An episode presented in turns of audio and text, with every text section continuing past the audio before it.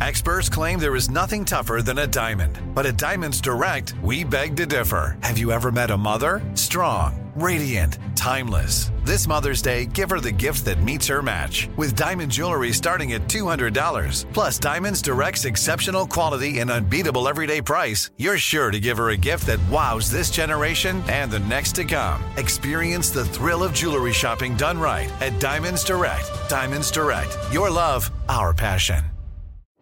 In the recent history of documentary filmmaking, one scene stands out above all the hot mic bathroom confession of Robert Durst in The Jinx. Now, the person responsible for that moment, Sareb Kaufman, stepson of the victim, friend of the murderer, star of the documentary, for the first time ever, shares why he believes you're watching the furthest thing from the truth on this exclusive episode of Murder Homes. Listen to Murder Homes on the iHeartRadio app, Apple Podcasts, or wherever you get your podcasts. If you love sports and true crime, then there's a new podcast from executive producer Dan Patrick and hosted by me, Jay Harris, that you won't want to miss. Playing Dirty Sports Scandals. Each week, I'm squeezing the juiciest details from some of the biggest sports scandals ever. I'm talking Marcus Dixon, Olympic gymnastics, Cain Velasquez, salacious Super Bowl level scandals. Join me on the dark side of sports by listening to Playing Dirty Sports Scandals on the iHeartRadio app, Apple Podcasts, or wherever you get your podcasts. So, true story, perhaps not a story the Jedi will tell you, fellow conspiracy realist. Back in the day, we went on a tour across the northeast part of the United States, and we decided uh, what better to talk about than the conspiracies surrounding the Federal Reserve. That's our classic episode this week. Oh yeah, we're talking about the creature from Jekyll Island. Dun, dun, dun. Love it. Shout out 1913. This is also, if I recall correctly, this is also the time we were very taken with hobo code. And then we were also, oh, I found, we found that uh, Toynbee tile here in Atlanta. So we just, we squeezed that in too.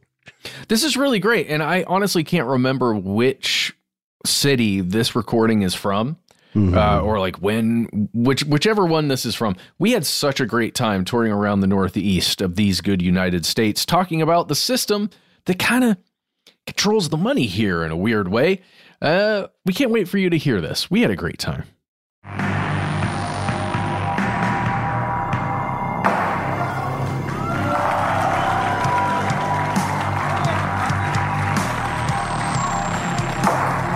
Hello, hello, hello.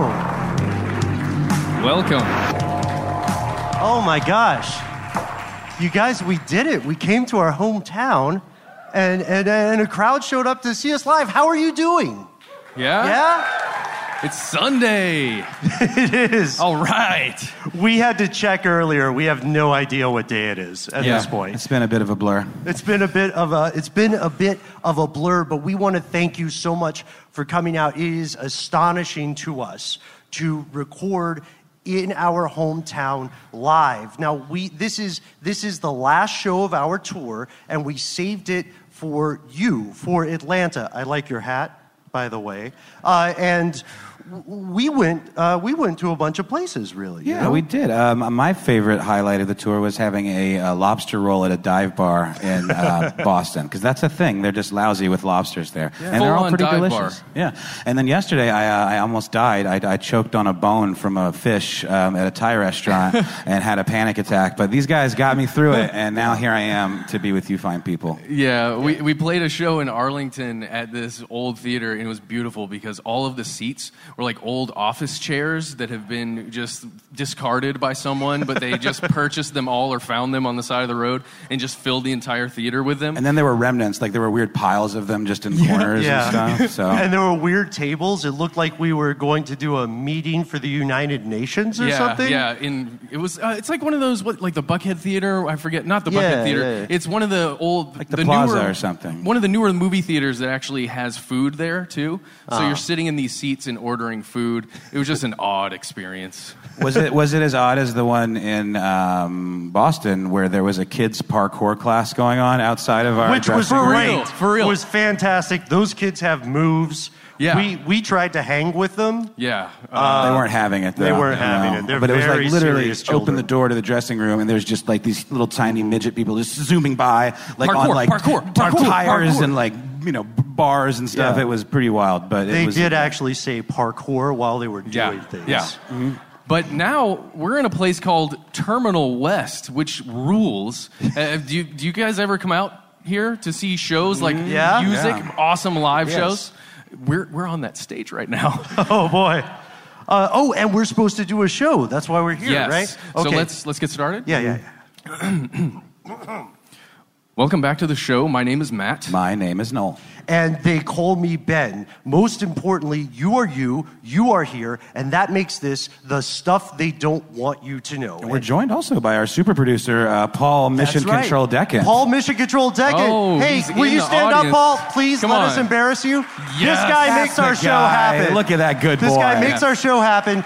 He, uh, we continually cajole him to get on microphone with us. And he continually refuses us. I know, I know, I know. But uh, One day. But And he's he's surrounded by a lot of other How Stuff Works. Uh, Oh, I see you. Special okay. people over there. Yeah. I see them. I see some celebrities in the crowd. Can I get your autograph later, guys? I don't want to make it weird, but You no. made it- you- you- okay, you- you I made made it- it you weird. made it weird. All right. Well, well, yes. Paul Mission Control Decant. Uh, we're finally back, and we were on the road for a while, and we had these bizarre adventures roaming through New England, roaming through uh, historic places. Every city we have been to, uh, including Atlanta, has has a few things in common, right? There's a there's a bunch of graffiti everywhere. Oddly enough, there's a regional Federal Reserve Bank, which In every city we went to. in every single one. And when we were thinking about our show, uh, we we started uh, we started brainstorming, and we were we were thinking about hidden things, Yes. signs, symbols, secret languages, and we were wondering how they came to be, and why, and and what they mean, and uh, more so. Why do some of the world's most powerful, influential institutions use secret signs, codes, signals, languages every year, every month, every week, every day? Ben, every are you minute? talking about the shadowy organization that operates out of that five sided building over near Arlington, Virginia, where we were? That has absolutely nothing to do with pentagrams?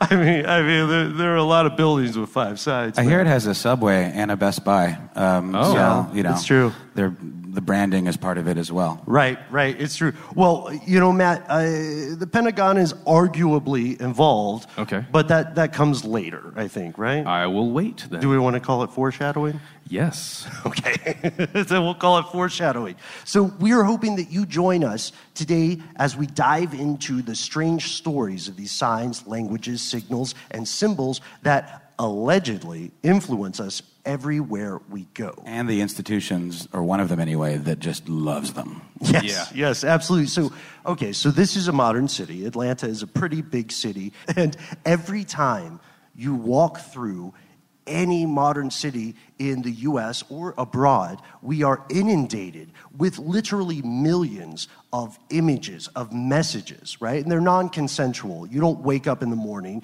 and agree to see 12,000 billboards. You just have to go do something.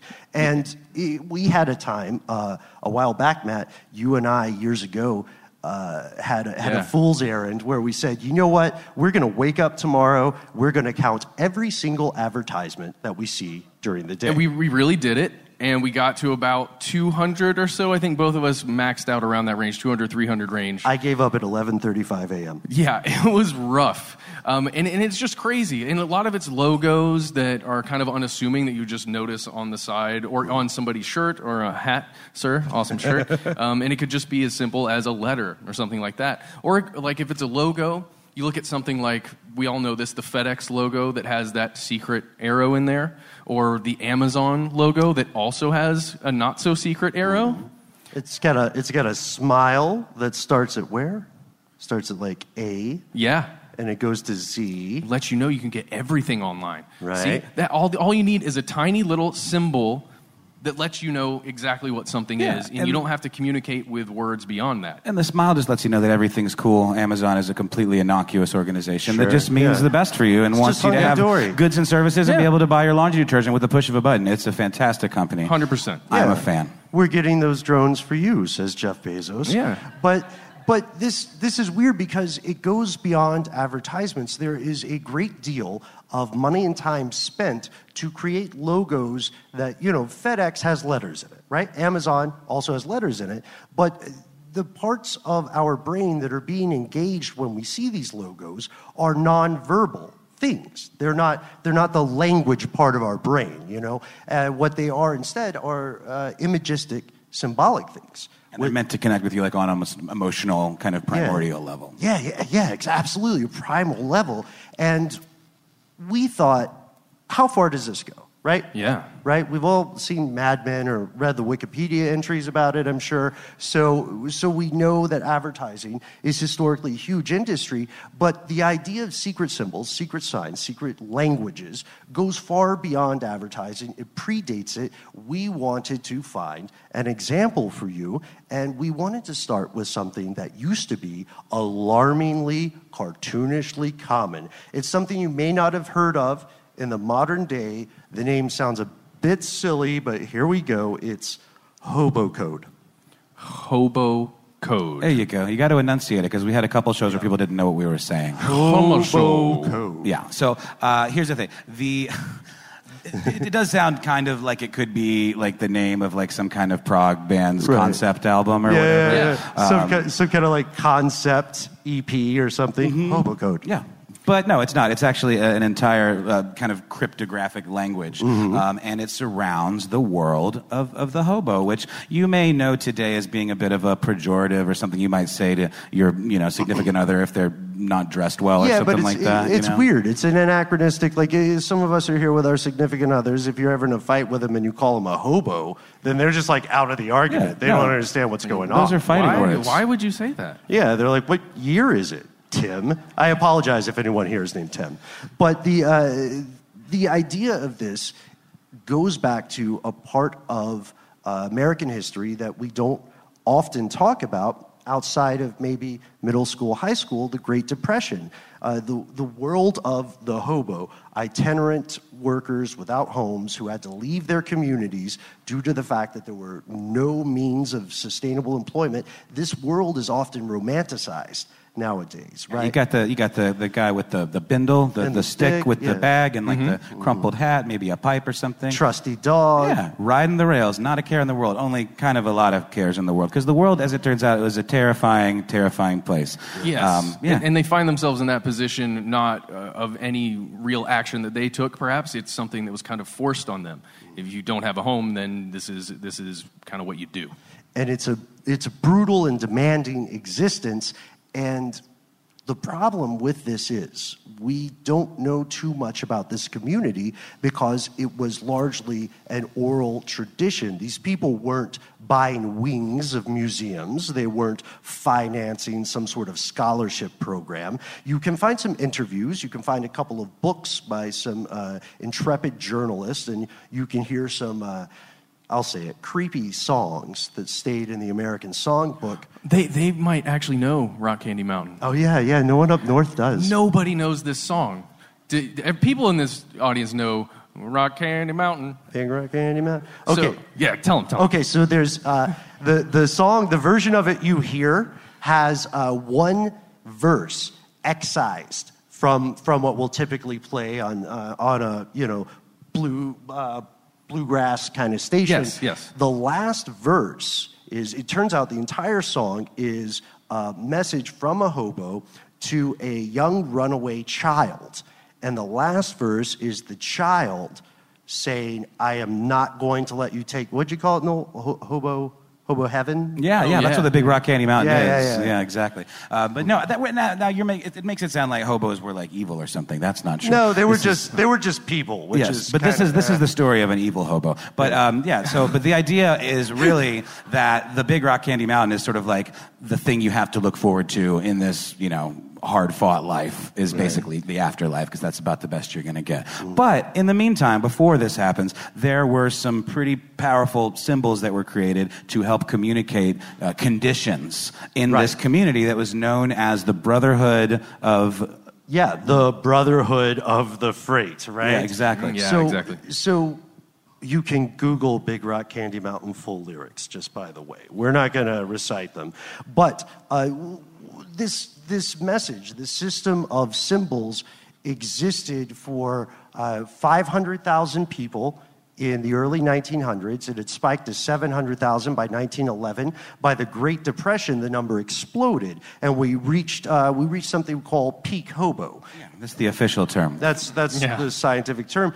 And while these people were on the rails, living on the fringes of a society that did not want them around, they devised a system that that we would not recognize to communicate with one another. And this this system, uh, this system was meant to warn other travelers, other people in this brotherhood that you mentioned, Noel, uh, about the conditions of the town they would find or about uh, things that uh, would be beneficial or uh, to be a, a system of warnings, right? And, Yeah. it, and it didn't use words. Yeah, that's this is highly important because a lot of this population was either illiterate or they were speaking different languages, so there, there wasn't a whole lot of common from a language perspective. So it like uh, did you call it hoboglyphs already?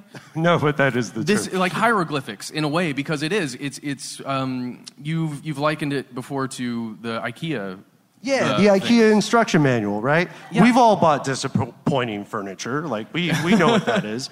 You know, there there are no words. Those same manuals are uh, printed and distributed across the globe because everyone can get that that awkward humanoid figure and their awkward buddy. Uh, Yeah, you one- don't you don't need words for it, right? That's the whole point of this. and that is the one indisputable, concrete remnant of this community, this thing called hobo code. Uh, let's. Uh, do you guys want to do some examples Yeah, of what that's a good hobo code is? So let's say you're going into a new town and you're looking for food, uh, as you may want to do, as we all uh, usually want to do. And there, somebody has come along and found a good free food source from some building or some group of people that lives in an area. So you'd, you'd note this to anyone else who comes after you by making a tea. Except it's not just any tea, it's like a box and then another box. It looks similar to Tetris. The good pieces, you know, the long Yeah, ones. the important ones, you know. um, but that's kind of cool. So if you if you note that somewhere in your town, perhaps this means there's a good source of free food there. Well, there was even like a variation of it where I believe it had a cross up on the side, Yes. which implied that if you talk religion or like kind of act like you're into Jesus, that they will give you free food. So that's another important little tip. Um, we have another one that would warn people about the state of like natural resources, like a water supply that may have been like tainted. So that would be a squiggly line with like another line on top and another line on the bottom, and that would let them know to like avoid this well because it will make you uh, intensely ill. Right? good stuff to know. yeah, need food, need water. I'm going to give you some warnings just so you know. And the people who lived in these communities would have no idea what these symbols were. I mean, a capital T would just be like, wow, that guy's name must be Tim. Again, I hope no one here is named Tim. And they also like it's not like it was um, alarmingly large or like printed in some Right. super central place. It would be in a place that these folks would maybe know where to look for them. Yeah, and kind of temporary with like chalk or coal or something Yeah. that was readily available. And there was, there was a darker side to this as well, because in many cases, perhaps a preponderance of cases, this, these symbols were meant to warn. Uh, to warn other travelers of danger. There would be something that looks like a square, but it's turned on a corner, so it's sort of a diamond, and it has one line going up. And that meant be out of this town by sundown. Be ready to defend yourself. There's no way someone could guess that, right? I mean, No, and that's the thing too about this language and the way it evolves. It was experiential, so you know these folks would have to um, have these experiences enough to the point where it would spread, and they would know to look for these symbols because it wouldn't just happen overnight. Because some of them you could kind of IKEA it and figure out, oh, I think this is what this means. But ones like this were a little bit more um, shrouded in kind of mystery. And law enforcement plays a big role. Series of interlocking circles mean handcuffs, or law enforcement will put you in a chain gang. I like the point that you bring up here, Noel, because although the term hobo code is very fun to say. Try it at home. Uh, the the reality of this is that this was a language built on tragedy and suffering and blood, and it sounds like a neat historical footnote. But here's the thing: these secret messages exist today. Yeah. People are still alive. Thousands and thousands of people are riding the rails, are living on the fringes of society, and using new iterations of this code to communicate. So Atlanta's got a pretty Yeah. decent train hopping community. If you've ever been to Little Five Points, like uh, you see yeah. the folks with like the dogs with the bandanas and stuff. I mean, that's sort of that's like a modern hobo. I'm not kidding. And I, I grew up with kids like that that would hop trains and made a whole way of life around it, and they kind of carry on some of these traditions. Yeah, so does this mean that uh, the world of secret symbols and languages is relegated to people who are maybe burnouts or on the lam or living on the fringes of society? Have we solved it? Is that Yes, we have. Okay. And uh, that concludes the show. So Thanks. really, guys, Thanks for thank coming. you. Thank you. thank you? It's disappointing. Oh, are we going to keep going? Yeah, well, yeah Okay, we okay. should. We probably should. Uh, But Okay. it's true. It's not that simple. Uh, secret symbols also exist in the world of art, right? Yes. Uh, we we explored things in the past like the Toynbee tiles. Oh, what, yeah. what, what are those about? There are these weird linoleum Uh, art pieces that get pushed into the ground in, in asphalt on streets in mostly Philadelphia and New York and other places like that. And it says, Toynbee idea. In movie 2001, resurrect dead on Jupiter. Cool, right? Really cool. There's a couple other flavors of them as well, as Yeah, far as the text. bigger. But I mean, but this is the main idea, the That's the Toynbee Toynbee. idea. Mm-hmm. Yeah. So what does it mean? Ben? Yeah, I mean, it's we don't know. We don't know who makes them. It's it's in English. It's using the alphabet. Well, does it mean that Toynbee felt like he was plagiarized by Stanley Kubrick in 2001: Space Odyssey? Was there resurrecting of dead on Jupiter in Space Not Odyssey? Not really, not Yeah. really, not in the That's film up for release, interpretation. not in the then. theatrical release. But then there are other works of art like the Codex Seraphinianus or the um, Voynich manuscript. yeah, yeah. They're purposely created to have some sort of inscrutable language, and they are known to be works of fiction. So, does that mean then that the world of secret signs and symbols is relegated to uh, relatively cerebral works of art or the fringes of mainstream culture? Or? I'm going to say no this time because I feel like that's probably a better answer. Yeah, we can move on. We can move forward to the next Okay, thing that they're relegated cool. to. Oh, yeah, yeah. So the world of secret symbols actually goes much, much, much, much, much deeper. In fact, as we all came to Terminal West tonight, we may well have carried some of the world's most famous agglomerations of secret symbols with us in our pockets, in our wallets, in our purses, in our fanny packs. I hear those are making a comeback. I'm a fan of the fanny pack. I mean, it's a utilitarian yet stylish Yeah, uh, fanny accessory. packs. Yeah. Um, Fanny I, packs. I have no problem with the fanny pack. You can wear it on the side, you can wear it on the back, wear it on the front, whatever. Yeah, yeah. So, according to numerous critics, the most powerful secret Are symbols. you anti fanny pack, man? What's your problem? Oh, yeah. Because I we love already we already got you a present. Are you gonna? Are you serious? It's a Gucci bag, dude. I it's would- a Gucci yeah, it's a belt nice bag. fanny yeah. pack, man. okay, I would wear. I would wear. It's a Gucci knockoff, fanny pack. but Okay, well, it's- just it's- please it looks act really, really surprised. good. Yeah, please act surprised. Oh my gosh, you guys! Okay, no, when we get the fanny pack, but but, uh, but it does go much deeper uh, because these secret symbols that people argue are, are the most powerful in our world today are on something we and you and your fellow Americans carry with you every single moment, theoretically. And it's a weird thing. It's a really dirty thing. About 40% of it carries traces of fecal matter.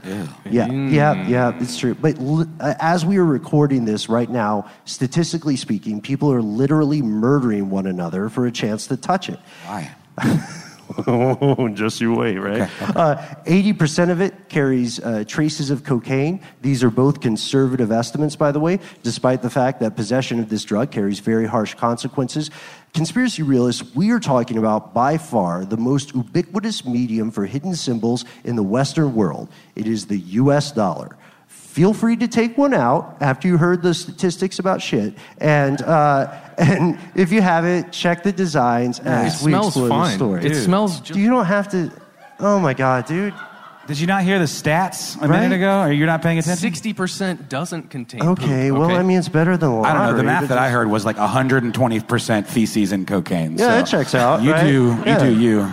But I'm gonna, So- yeah. So if you've if you've seen the back of a one dollar bill, if you ha- your odds are pretty good uh, uh, as far as not touching poop on balance. If you want to hold this with us, uh, if you've ever seen the back of this bill, uh, one thing will immediately stick out.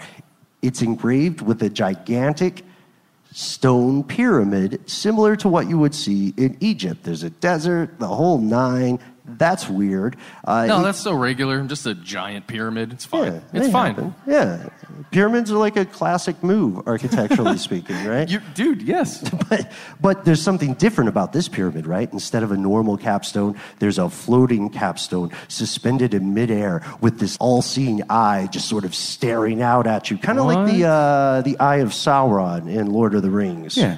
Mys- mystical shit. yeah, yeah. I mean, it's weird. It's just not quite on brand with the U.S. you It know? really does stare right, right at you.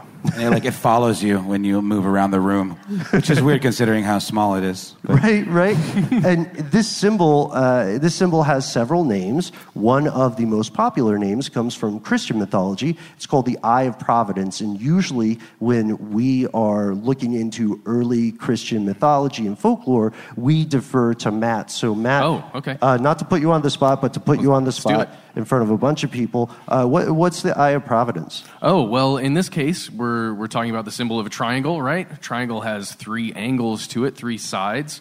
Hmm, what could that mean? It's probably the three aspects of God, right? Father, Son, you can say it with me, Holy Spirit. why does? Holy Spirit get two? They said there were yeah only why three. was this That was doing the cross. People It's always do that. I mean, it's Yeah. not I on did you, it the dude. wrong It's- way. it's- but it's not it's not your question. fault Fine. It- it- it's all good. it's Thanks for fault. thanks for putting me on the spot. And there's there's this uh, one of the first known appearances of this comes in a painting called the Supper of Emmaus, uh, created by a guy named Caravaggio for the Carthusians in like 1525. But it's not it's not super blatant. Oh, right? this is the one though that uh, contains the there's rays of light that we talked about Yeah. as well. Oh, yeah, we, we yeah, didn't yeah. mention exactly that Yeah. emanating from this uh, this triangle, and this painting is what first featured that in like I think it's a reflection through a glass or something. It's pretty subtle, but it's meant to be like this divine light of, of Christ. somewhat Cool. hidden, Indeed, one might yeah, say. occluded. there we are. Yes. Yeah. So if, if you go even further back in history, you will see that this wasn't always called the Eye of Providence. It does have some sort of folkloric precedence, let's say, in Egypt. Oh yeah, you're talking about the Eye of Horus? I am. A different god, Horus, the, a sky god. I love a if good you will. sky god. Um, that was represented by that eye. You've probably seen it before. It looks like it has uh, some really killer eyeshadow going on. Mm, yeah, you've probably seen it. It's it. like a before. smoky eye. Yeah, It it's really It's a it's nice like smoky eye. sultry, you know. I learned a lot from my wife uh, about eyeshadow. It's important. It's important stuff. Um, but uh, but this this Horus, this god Horus, is also sometimes, often depicted as a falcon. Uh, yeah, We're and- live. I'm sorry. Well, and you may you may notice on the other side of the bill that we're going to talk about a little later, uh, there's a big old eagle hanging out. Hmm. You think he's got a name, like an official name in the, in the Yeah. uh, parlance of, of this this symbolism and imagery? What do you Well, think? it's- uh, what do you think? Gregory. Gregory. Gregory. Okay, yeah, that checks out. Yeah. Yeah. Okay, so Gregory, the eagle. Gregory the eagle. Let's fast forward to the United States. How did this weird symbol end up on the dollars that we're trading and apparently pooping on every day? uh, it's it's a weird story. It wasn't always there. The the eye itself was not originally on the dollar. The pyramid and the eye are both part of a much older thing called the Great Seal. Way back in 1776, around July 4th, surprise, uh, Benjamin Franklin and John Adams and a few others were thinking to each other, how do we make these 13 states look more like more legit? Legit. Yeah, Yeah, yeah, yeah. Like how do we we want to make an impression? You know what? We should We need branding. we need branding. We should get a stamp, you guys. Like, let's stamp some stuff, you know? And so they came up with this great seal. It's approved on what, uh, June 20th, 1782? Correct. And uh, these symbols themselves are supposed to reflect the beliefs of the founding fathers. Some pretty standard, I would say, beliefs when you're creating a new country. Uh, what, what are these beliefs? Uh, independence, enlightenment, right? These are, these are important things, but those two ideas have something in common with a lot of movements or a big movement that was occurring around that same time. Yeah, someone in the audience right now is like, Freemasons. I know it. I know they were Freemasons. I see you. Yeah, thanks for coming. Matt, is it- Do is we it, have any uh, Freemasons? No. Isn't your grandpapa a Freemason? No. There was some association with my family. Yes. Yes. Okay. Is that is that all you can say? That's all I'm going to say. We ask him this question every show. I'm Uh, cool though. I'm cool. Yeah? Yeah. Because is it like cop rules? Do you have to tell us that you're a Mason if we ask you? or- Uh, All right, moving on. Moving on. So the, the front of the seal, as you said, Matt, depicts a bald eagle holding an olive branch in one claw and uh, and uh, arrows in the other. Right? Yep. Peace and war. Uh, cool. I get it. Dichotomies. That's tight. But the uh, but. The reverse side, the back of the seal, is what shows the pyramid and the eye. And the founding fathers said, Oh, this represents strength and durability. And they're like, Why is the capstone floating? That's weird. And they're like, Ah, it's because the pyramid's unfinished because you guys, the nation's unfinished. And they were Beautiful. like, and Benjamin Franklin was probably like, Oh, think about it. Because he's totally that type. You know what I mean? Yeah, he was kind of an actually kind of dude. He you was know? so Yeah. actually, that's like his thing. So if you go to the Bureau of Engraving and Printing, those are the people who make these coupons today. If you go to the Bureau of Engraving and Printing, you'll find it's not on the official tour. Have you There's- taken this tour? Yeah, I Oh, have. I is, have. is it is it cool? yeah, it's dope, man. It's What- like okay, I yeah. should go. Yeah, you should totally go. Okay. Take a date or something. But like- wha- what what question do I ask to get like the real line, not not just the official party line? Who do I talk to, and what do I say? Yeah, well, if you find one of the employees just sort of hanging out off the record, they're at like, I don't know, Subway or Five Guys Is it because they're underpaid and they're just willing to dish? So they're- Yeah. okay. So Yeah. what do they say? And then probably you're you're really good with strangers, so they probably want to talk Oh, to you. Ben, that's very Yeah, kind of you. It's true. It's So true. what's what's the unofficial? Oh, okay. line? So the unofficial stuff is pretty much the party line we discussed earlier. The pyramids meant in some way to symbolize the lasting power of the U.S., similar to the way the pyramids of old withstood the test of time, time, time. Yeah. Hey, And- you know, you know what I found out today? What's that? If you go to the Federal Reserve in Atlanta and you take a tour, it's the Mon- National Monetary Museum. You actually will. They'll give you a bag of money when you leave. Shredded. Uh, yeah, it's shredded though. that kind of sucks. But that's kind of interesting, right? no. You All can't, you cool. can't like fun piece it, you can't like tape back it to back together. you would try, but you have to be very good. It's probably with really tape. thin shreds. They probably have really solid industrial shredders there. They would have to. Yeah. Yeah. uh, let us know if you do tape back a dollar and tell us where to bring them, just by the way. Uh, so, the actual dollar, the actual dollar, the one you saw, pyramid, eagle, all the weird stuff. There's a hidden owl or spider in there as Yeah. well.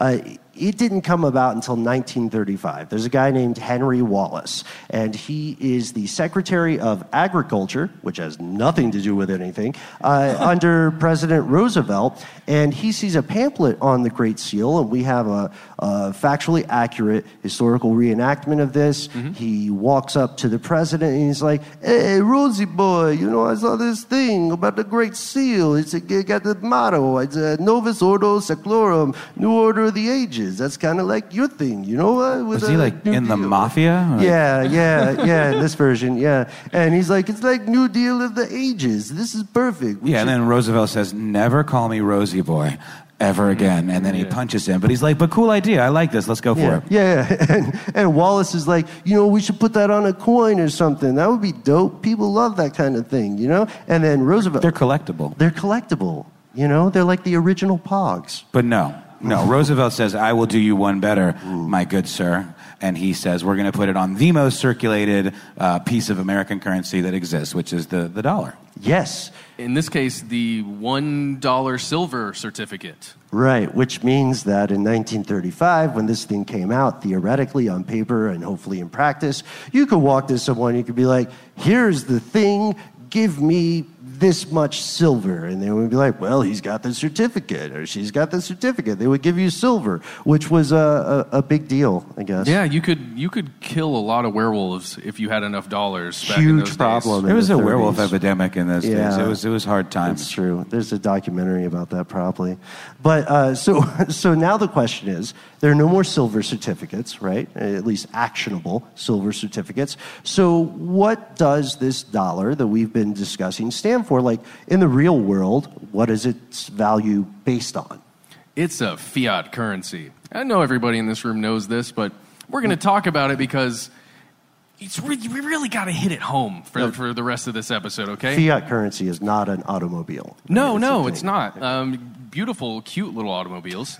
Uh, you'll you'll often hear people talk about this how the U.S. dollar is a fiat currency, and that just means uh, that the what this is worth, it's not backed up by any kind of uh, metal or anything like that. It's just it has value because some authority figure, in this case a government, says that it has value. It's literally a faith rectangle. That's Yeah. what this is. It's an article of faith. We all agreed, and I don't want to call anybody out, so I'll call all of us out. We all agreed and continue to, to agree that this thing is Yeah. worth a thing. And, and we're like, no, everybody wants to be cool, everybody wants to fit in. Someone's like, hey, I have like 20 of these, and we're all like, oh, nice. Good job. That's Yeah. way better than a Bed Bath and Beyond coupon. You know what I mean? Is it though? If If you're- you're, if you're Beyond like- has some really cool stuff. They do have some steals. They have some buys. If you're like my friend Alex over there, you can gather up like 100, 200,000 of these and they will give you a house. Isn't that crazy? But if you paid in singles, Can you imagine paying for a house with dollars, like in a big giant sack? Yes. They- that they- would be a baller move, I have to say. they'd have Yeah. to take it, but they would probably be like, "Oh, so what drugs do you They, sell?" they'd make a face. Yeah. yeah. Those dollars would probably be like 90% cocaine. but it's imperative and crucial to remember that despite the symbols this bears, U.S. currency itself is a symbol of something else. The power behind the paper, if you will, it's it's something that is a boogeyman in so many conspiracy theories ever since its creation. It's something we call the U.S. Federal Reserve. Ooh, and we're going to talk about the Federal Reserve right after a quick word from our sponsor. Oh, cool. In the recent history of documentary filmmaking, one scene stands out above all the hot mic bathroom confession of Robert Durst in The Jinx.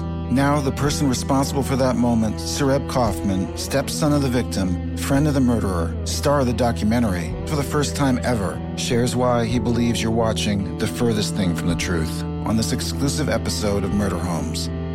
Listen to Murder Homes on the iHeartRadio app, Apple Podcasts, or wherever you get your podcasts. If you love sports and true crime, then there's a new podcast from executive producer Dan Patrick and hosted by me, Jay Harris, that you won't want to miss. Playing Dirty Sports Scandals. Each week, I'm squeezing the juiciest details from some of the biggest sports scandals ever. I'm talking Marcus Dixon, Olympic gymnastics, Cain Velasquez, salacious Super Bowl level scandals. Join me on the dark side of sports by listening to Playing Dirty Sports Scandals on the iHeartRadio app, Apple Podcasts, or wherever you get your podcasts. This is Neil Strauss, host of the Tenderfoot TV True Crime Podcast, To Live and Die in LA. I'm here to tell you about the new podcast I've been undercover investigating for the last year and a half. It's called To Die For. Here's a clip. All these girls were sent out into the world and they were told try to meet important men. Try to attach yourself to important men. The voice you're hearing is a Russian model agent telling me about spies sent out to seduce men with political power. the war in ukraine is also being fought by all these girls that are all over important cities. For the first time, a military trained seduction spy reveals how the Russian government turned sex and love into a deadly weapon. If you want to kill your target, it's easy. You just seduce him, take him somewhere, start having sex, and then he's very vulnerable, so you can kill him easily. To Die For is available now. Listen for free on the iHeartRadio app, Apple Podcasts, or wherever you get your podcasts.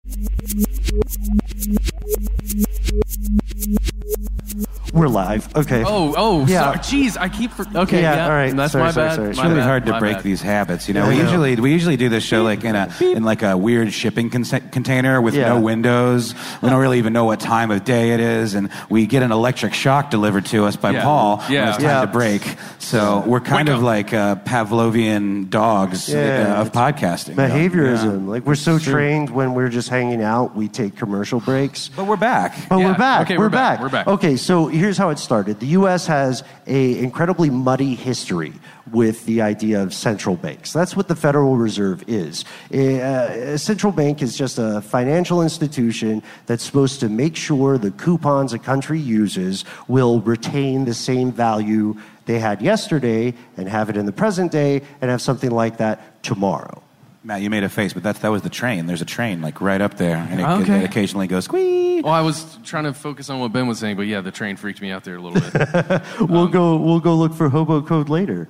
okay, yes. Yeah. So, so the Fed, it turns out, is not not the first central bank. In fact, it is the third. It's the third try that our country has made at this, and the um, the first one dates all the way back to Alexander Hamilton. Alexander Hamilton. You know, I think I figured out why uh, Lin Manuel Miranda decided to write a musical about Alexander Hamilton. Yeah. Because just the cadence of saying that name is It's just fun. perfect. Alexander. Alexander. Oh, it's beautiful. You know, it's just Yeah. it's a perfect name for uh, for a musical. Yeah, million, and- million things I haven't done.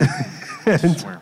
And, you know, we all recognize Alexander Hamilton from his uh, recent renaissance in uh, the world of musicals. Uh, it turns out he was a real person, actually did some stuff. Uh, was, a, was the first secretary of the Treasury and was super, was, was super perplexed and worried after the Revolutionary War, uh, which on the other side of the pond they call the American War of Independence. Somebody asked us that earlier. Oh, yeah, find that's- that's the actual- Yeah. what do we it call wasn't it? the peasants' uprising. Yeah, that's, that's what what, we I call said. it. they said. But uh, It's but- still referred to that probably in some circles. Oh, sure, sure. And and so Hamilton believed that the U.S. needed some sort of banking authority because otherwise he thought the country would be doomed. It turns out that wars are crazy expensive, you know, and Yeah. he envisioned this bank as quote. A profit making institution with private shareholders holding four fifths of its stock and electing four fifths of its directors.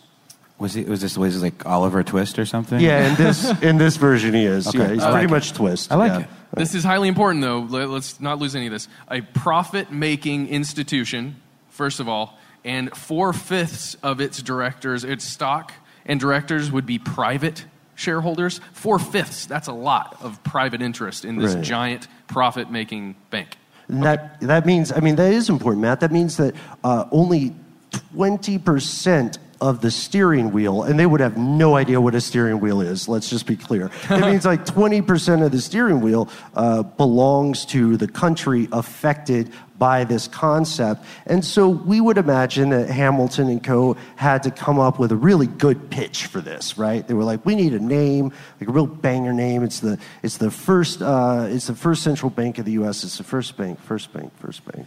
How about the first bank? Oh shit! Great idea, right? Dropping the mic. No. And, and so they were like, "That's the best. That's the best." A burst of creativity.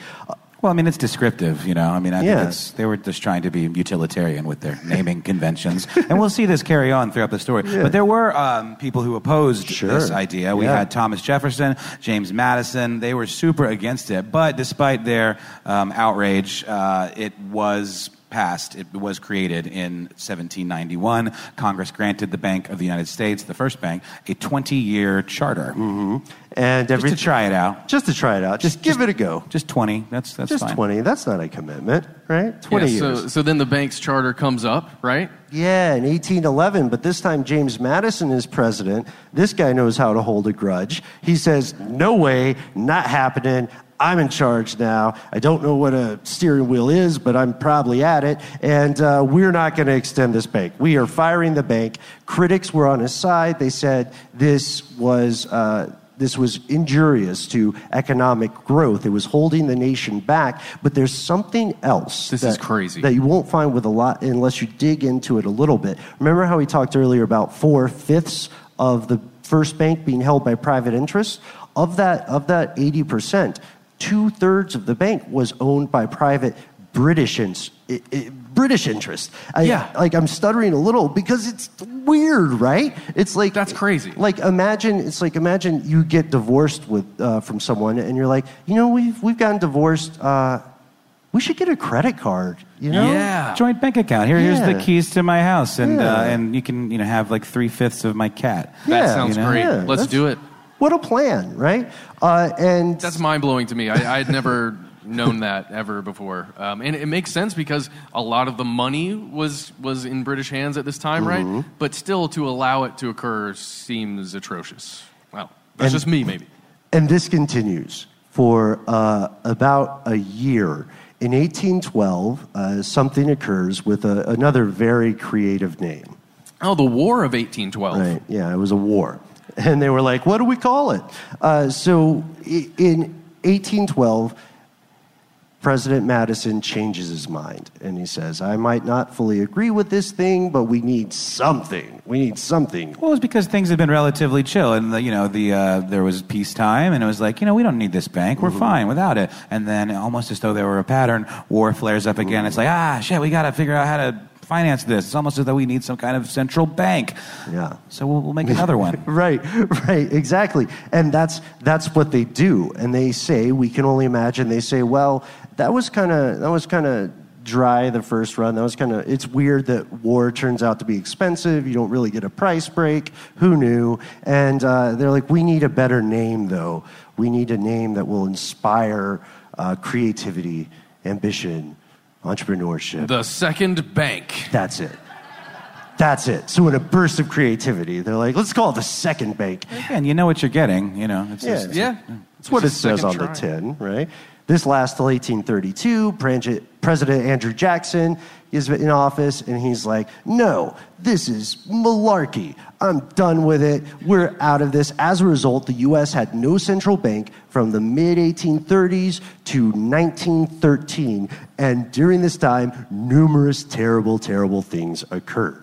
Yeah, there were just crashes all over the place. Uh, we don't even have to ramble them off, but it's like 1873, 1884, 1893, 1901, 1903. And then this thing happens in 1907 called the Panic of 1907, which would lead to um, some serious, serious problems. Yeah, it was the it was sort of the the feather on the financial camel's back, and the government. Uh, the people in the government looked around at each other and they were like, harumph, harumph, harumph, something must be done, harumph, harumph, harumph. And as so often happens in American politics, everyone could agree there was a problem. No one could agree how to solve it, and they all hated each other That doesn't sound familiar at all. right right so it wasn't even a matter of calling one party corrupt or one group corrupt it wasn't it was a matter of which pocket you were in. And they're like well you're in the pocket of special interests well you're in the pocket of those fat cats on wall street. Well i don't know which pocket you're in but screw that pocket you know? Yeah. Yeah, and this also trickled down to like you know the citizenship. I mean, people mm-hmm. distrusted these fat cat bankers, as you mm-hmm. refer to them, mm-hmm. um, a lot, and it was just there was no support for this kind of situation. Yeah, yeah, yeah. The years leading up to this, like we've we've seen political satire cartoons in the New Yorker and stuff. Back then, they were insane. They were not subtle. There was again like this this top hat, monocled, cane sword wielding banker guy coming out to Midwest America, putting his hand wrist deep in a baby's mouth, pulling out food, and people were like, "What could be done?" Yeah. Um, don't Google those propaganda campaigns, okay? There's- Just don't. They're pretty racist, and there were there were also there were also um, crazy protests, public outcry. What are we going to do? You know what I mean? The 1930s sees the rise of a very serious progressive movement, and it's often ignored in history books today. But even more importantly, the same captains of industry, the same political titans who in public hated and vilified one another were meeting behind the scenes away from the public eye and just a little bit at just a little bit of a quieter pitch they were going harumph harumph harumph something must be done.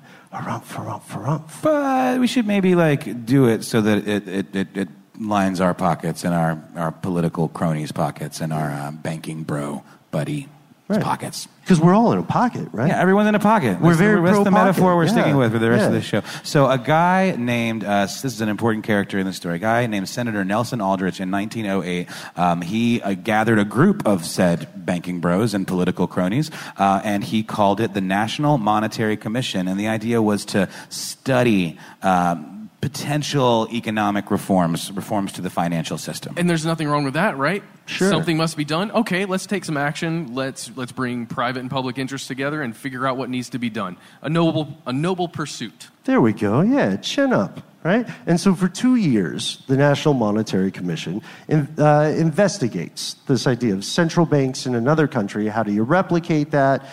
How do, I don't want to be too divisive yet and say, I think they were like, how do you make money off this? As Noel was saying, in November of 1910, two years later, uh, Senator Nelson, we'll just call him by his first name for now, it'll come into play na- later. Nelson, uh, Nelson is in the midst of financial disaster. People are literally starving. And uh, he says, You know what? I know it's a I'm a senator and it's my job to take care of the American public but I'm gonna take some me time, you know? Like, I'm gonna, like, when's the last time you just traveled for fun?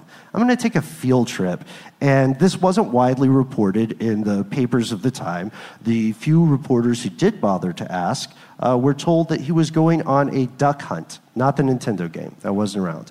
He was going, he was like, yeah, the country's, bur-. they're like, the country's burning down. And he's like, yeah, but, you know, like mallards, they just Yeah. get to me. I just, As long as he had that dog, I mean, that's fine, right? That Right, dog's the most right, right, part right. of a duck hunt. That dog was and- that dog was an asshole, man. That guy. You can uh, control it with a second player controller. You What? know that, Yeah. right? yeah. How is the oh, no, show? you ha- can control the ducks. The dog just shows up like Clippy in Microsoft. The Wait, dog's wait, just a dick. Don't Control worry about the, the, ducks dog. with the second controller. What are you talking Yes.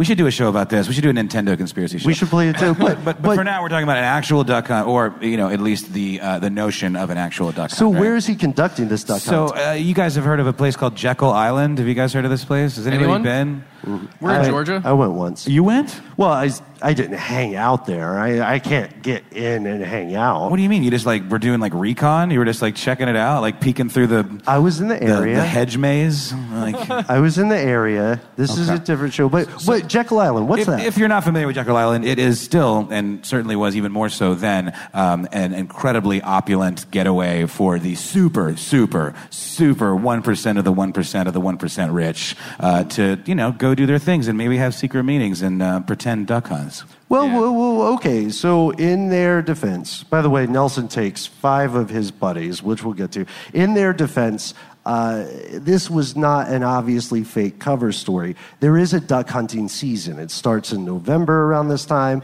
it stops for a little bit, it resumes from December to January. So, uh, maybe they were. Maybe they were hunting ducks. They, maybe they were. Like, uh, In the end, it doesn't matter. Right, right. So these, his five buddies, it turns out, surprise, surprise, I hope this is not a Shyamalan move for everybody. It turns out that they were very prominent in the world of private banking and they were very active in the thing Noel mentioned earlier, the National Monetary Commission. And despite the fact that these fellows had enormous power here in the US and abroad, they were afraid to be seen hanging out with each other. So one by so Nelson Aldrich hooks up this really sick customized rail car. Like it's it's got mahogany, it's got chrome, it's very uh, it's flashy. And uh, he he, uh, he decides the best way to hide it is to hook it up to a train in New Jersey. And one by one, these prominent titans and captains of industry sneak onto the train, uh, not not using their names.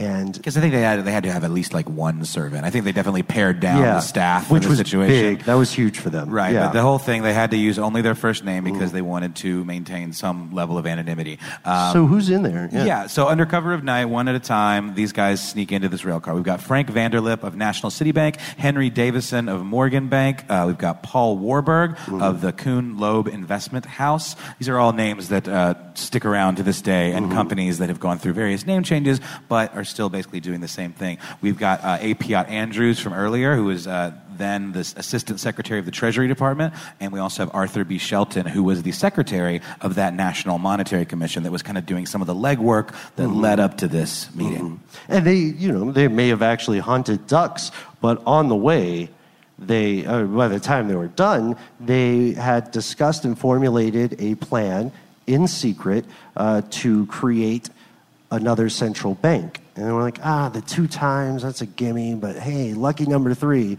right?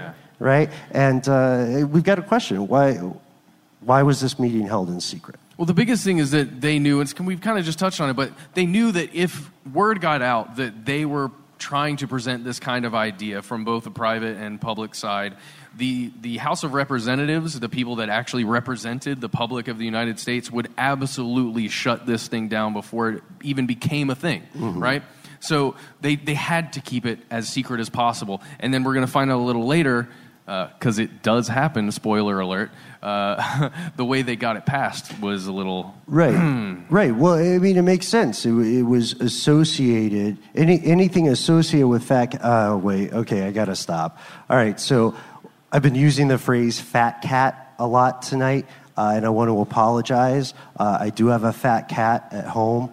Uh, and I don't want to be disrespectful. His name is Mr. Jackpots. I will show you pictures on Instagram after the show if you wish. So you should come up with a new word then, so you're kind of like not not throwing Oh, yeah. your, your your sweet boys under the bus. Yeah, uh, big feline. I don't know. We just we invested too much time. Just like uh, anti-fat cat prejudice, right? There we are.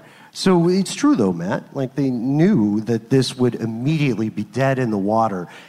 And that is why they held this meeting in secret. But holding this meeting in secret in 1910, uh, this results in a breeding ground for speculation, right? Rumor metastasizes. It becomes conspiracy theory because no one knows what's going on. But since we have decided to be here tonight, we won't be conspiracy theorists. Let's be conspiracy realists. And that means that we can't believe or accept a bunch of speculation without fact. So here's a fact for you. This is, a fact we found. Uh, these guys did not admit that this meeting ever happened for years and years and years. It was not until the 1930s in the Depression where, when like one or two of them said, uh, "Yeah, I mean, This thing happened. we didn't really hunt ducks. That was just we thought it sounded cool, but." Yeah, and they call themselves the First Names Club, like we mentioned. So by the end of that time on Jekyll Island, Aldrich and all his uh, his guys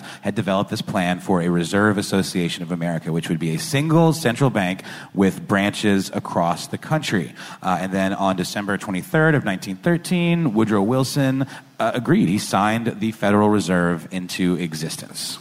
Yeah, yeah, and this was uh, it's December twenty third. Yeah. it's a tricky thing. A lot of uh, a lot of legislators are home with their families or back in their home state, and there's a tricky thing here. So they said the Federal Reserve banks, the regional reserve banks, like the one that's here, uh, would be owned not by individuals but by commercial banks. So this this means that there's not like um, like you look responsible, but you can't go buy a regional reserve bank. And I'm sorry that you had to learn it here. But- Sorry, dude. I'm but sorry. Neither can I. Let's not let's not feel bad. But the uh, the thing is, these banks would be coordinated by a committee that's kind of, sort of appointed by the president, but not, yeah, they get a really. list, right? That's Yeah. kind of the idea. Just slide a list across the table. Be like, just pick like seven.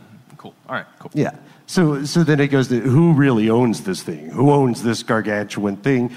Uh, the officials governing parts of the system can own interest in particular commercial banks, but no one officially actually owns those shit riddled dollars that we all just rubbed at the beginning of the show.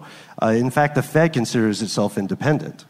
Oh yeah, this is uh, this is important, uh, and this it's mind blowing. Okay, and I'm trying trying really hard not to just be infuriated throughout this entire show. I have been during every show that we've done so far in this. Okay, the Federal Reserve says the terms of the members of the Board of Governors span multiple presidential and congressional terms. Now, when you hear this at face value, you could say, "Oh, this is very reassuring."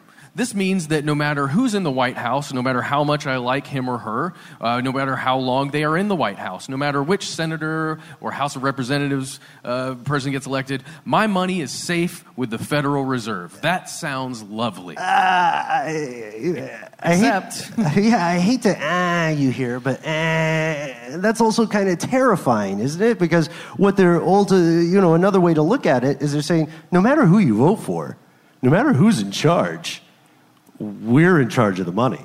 Yeah. They, they like, you know, you can vote. That's cute. Yeah, think, uh, there was a quote from Alan Greenspan, who is the chairman of the Fed, you've heard of. Um, he said something to the effect of there is no government body, there is no elected official that can do anything about any of the decisions we make. He just very brazenly said that out loud. And, like, yeah, so that's, that's the vibe that we're working with with the Fed here. It's meant to be reassuring. So officially, this system is a bulwark, right? That's what it provides. It stabilizes these uh, faith rectangles. I love that Yeah. phrase. Thank you for me. That Matt made that one. That was great. And uh, it, it stabilizes the dollar against the ups and downs of the uncaring, chaotic, uh, ridiculous, horrible place that we live in. And the thing is, it doesn't matter what you believe, it was created without the consent of the American public. No one voted on it, no one can vote on it. It is also arguably one of the most powerful financial institutions in the world. Pyramid, lidless eye, creepy Latin catchphrases, the whole nine. Yeah, and uh, oh man, I'm just gonna I'm gonna bring it back to this. In the more than 100 years following its creation, more and more people are asking, is there more to this story? Is it just uh, this organization that exists outside of the control of the voting people of the United States, or is it more sinister? In the recent history of documentary filmmaking, one scene stands out above all the hot mic bathroom confession of Robert Durst in The Jinx. Now, the person responsible for that moment, Sareb Kaufman, stepson of the victim, friend of the murderer, star of the documentary, for the first time ever, shares why he believes you're watching the furthest thing from the truth on this exclusive episode of Murder Homes. Listen to Murder Homes on the iHeartRadio app, Apple Podcasts, or wherever you get your podcasts. If you love sports and true crime, then there's a new podcast from executive producer Dan Patrick and hosted by me, Jay Harris, that you won't want to miss. Playing Dirty Sports Scandals. Each week, I'm squeezing the juiciest details from some of the biggest sports scandals ever. I'm talking Marcus Dixon, Olympic gymnastics, Cain Velasquez, salacious Super Bowl level scandals. Join me on the dark side of sports by listening to Playing Dirty Sports Scandals on the iHeartRadio app, Apple Podcasts, or wherever you get your podcasts. This is Neil Strauss, host of the Tenderfoot TV True Crime Podcast, To Live and Die in LA. I'm here to tell you about the new podcast I've been undercover investigating for the last year and a half. It's called To Die For. Here's a clip.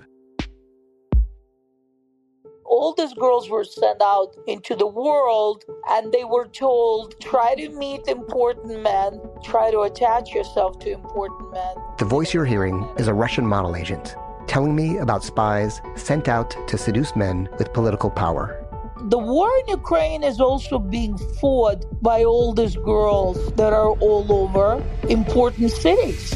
For the first time, a military trained seduction spy reveals how the Russian government turned sex and love into a deadly weapon. If you want to kill your target, it's easy. You just seduce him, take him somewhere, start having sex, and then he's very vulnerable, so you can kill him easily. To Die For is available now. Listen for free on the iHeartRadio app, Apple Podcasts, or wherever you get your podcasts.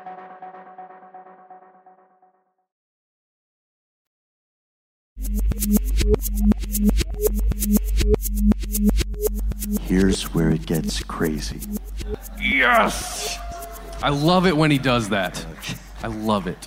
Well, it's true. It's true. We're going into crazy territory now, so I hope you're comfortable because maybe you'll be uncomfortable at the end of this. The the most popular, most prevalent, most prominent conspiracy theory about the Federal Reserve is that rather than mitigating or preventing financial disaster, the Fed creates financial catastrophe to uh, it manipulates the money supply for the benefit of member banks and most importantly the shareholders or the owners of those member banks. So no one can own a regional reserve bank but anyone can buy shares in a commercial bank.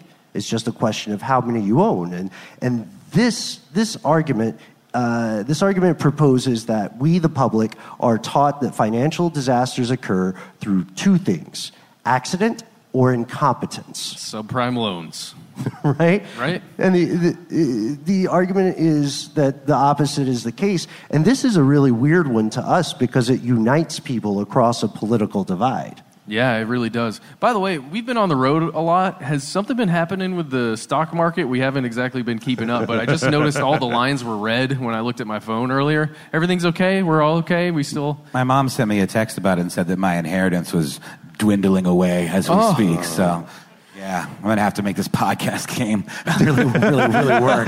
we gotta stick with it. Yeah, it's it's weird though because this is um, this is a conspiratorial belief that unites people on either side of the sort of circusy political dichotomy, and you will find people who consider themselves libertarians, and they're like, "Yeah, I read in the Fed. That's messed up." But then there are people on the far left who are like, you know, "Eat the rich, screw the Fed. Let's just get rid of it." And they're like, "You know what?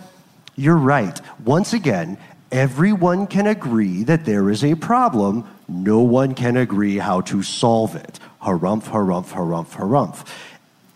The most famous stories or conspiratorial beliefs about the Federal Reserve come from a specific book. Yes, it's called The Creature from Jekyll Island by this author named uh, G. Edward Griffin. Like a like a Black Lagoon kind of situation, or what's Yes. no?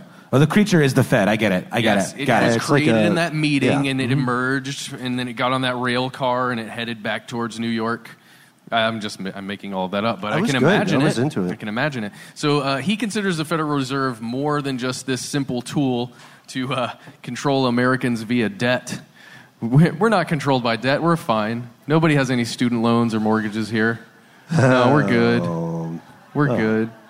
Oh, Matt. Right, Ben? Matt, my, my, my girlfriend is here tonight. Hey, Brandy. Can everybody say hey, Brandy? Oh, hey, Brandy. hey, uh, and, uh, and we've had some tension because uh, my, my primary girlfriend is Sallie Mae. Oh. Uh, who is accustomed to a certain life. Oh, I'm going to pay for that Mine's one not later. Sallie Mae anymore. It's something called Navient. It just kind of came out of nowhere, and all of a sudden, it's like it's not Sally anymore. Now it's Yeah. now it's Navient, and I guess I have no choice but to pay Navient now. But I, you know, Right, and the idea with uh, Creature from Jekyll Island is that this this practice has been expanded and franchised out to other countries, and that the Federal Reserve is using the practice of uh, deceiving people through chicanery, which we looked up earlier. yeah, it's a new word for us. Yeah, uh, is deceiving people or state actors uh, to fall into debt, and then using that to using that debt to control the actions of those countries. But he's got a lot of critics. Griffin has a ton of critics. Well, and wouldn't that kind of be the way um, that the uh, British interests that you know were part of the original First Bank or whatever Mm-hmm. could have potentially exercised that kind of control back over the colonies, right? By having that Mm-hmm. much of a stake in the First Bank. Yeah, I mean it's possible. The the problem that we're running into here is that uh, G. Edward Griffin took that. The train. Sorry, go ahead. I got to make a tea. There's some delicious food here, or there was. I guess they stopped serving it. Oh dang. Wait, what's the Um, what's what's the beef though? Uh, oh yeah, the beef is. Let me just recalibrate here. Beep, beep, boop, beep, boop, boop. He took he took the pearl that's at the center of the oyster of that that 1910 secret meeting, and then he created a whole bunch of stuff around it. Um, that he kind it's not necessarily pulling out of thin air, but he's creating a conspiracy from that real thing. he's engaging in it's- some whatifery. Yeah, it's dangerous. It's It's dangerous. I'm gonna get off my soapbox. Let's keep going with the show. No, the do show. you want to do you want a soapbox? Or? No, no, it's fine. You sure? It's just save a it. Let's dangerous save thing. Matt's, Yeah. Matt's soapbox is a segment that we will have Yeah. later in the It show. just happens a lot these days where there is this one little grain of truth, which is on this show, it's what we try and do. We find that grain of truth, right? Mm-hmm. That's the most interesting thing for me personally. And this guy did that, but then he just kept going down a rabbit hole and he wrote this book that is fascinating, but a lot of it probably is in, it's just not factual. And the most uh, one of the most salient questions that you get from this book, if you, if you read it, is uh, the essential thing. The gist boils down to this: Could someone actively, purposefully, and successfully manipulate something as gargantuan as the U.S. economy, and therefore, you know, the international economy?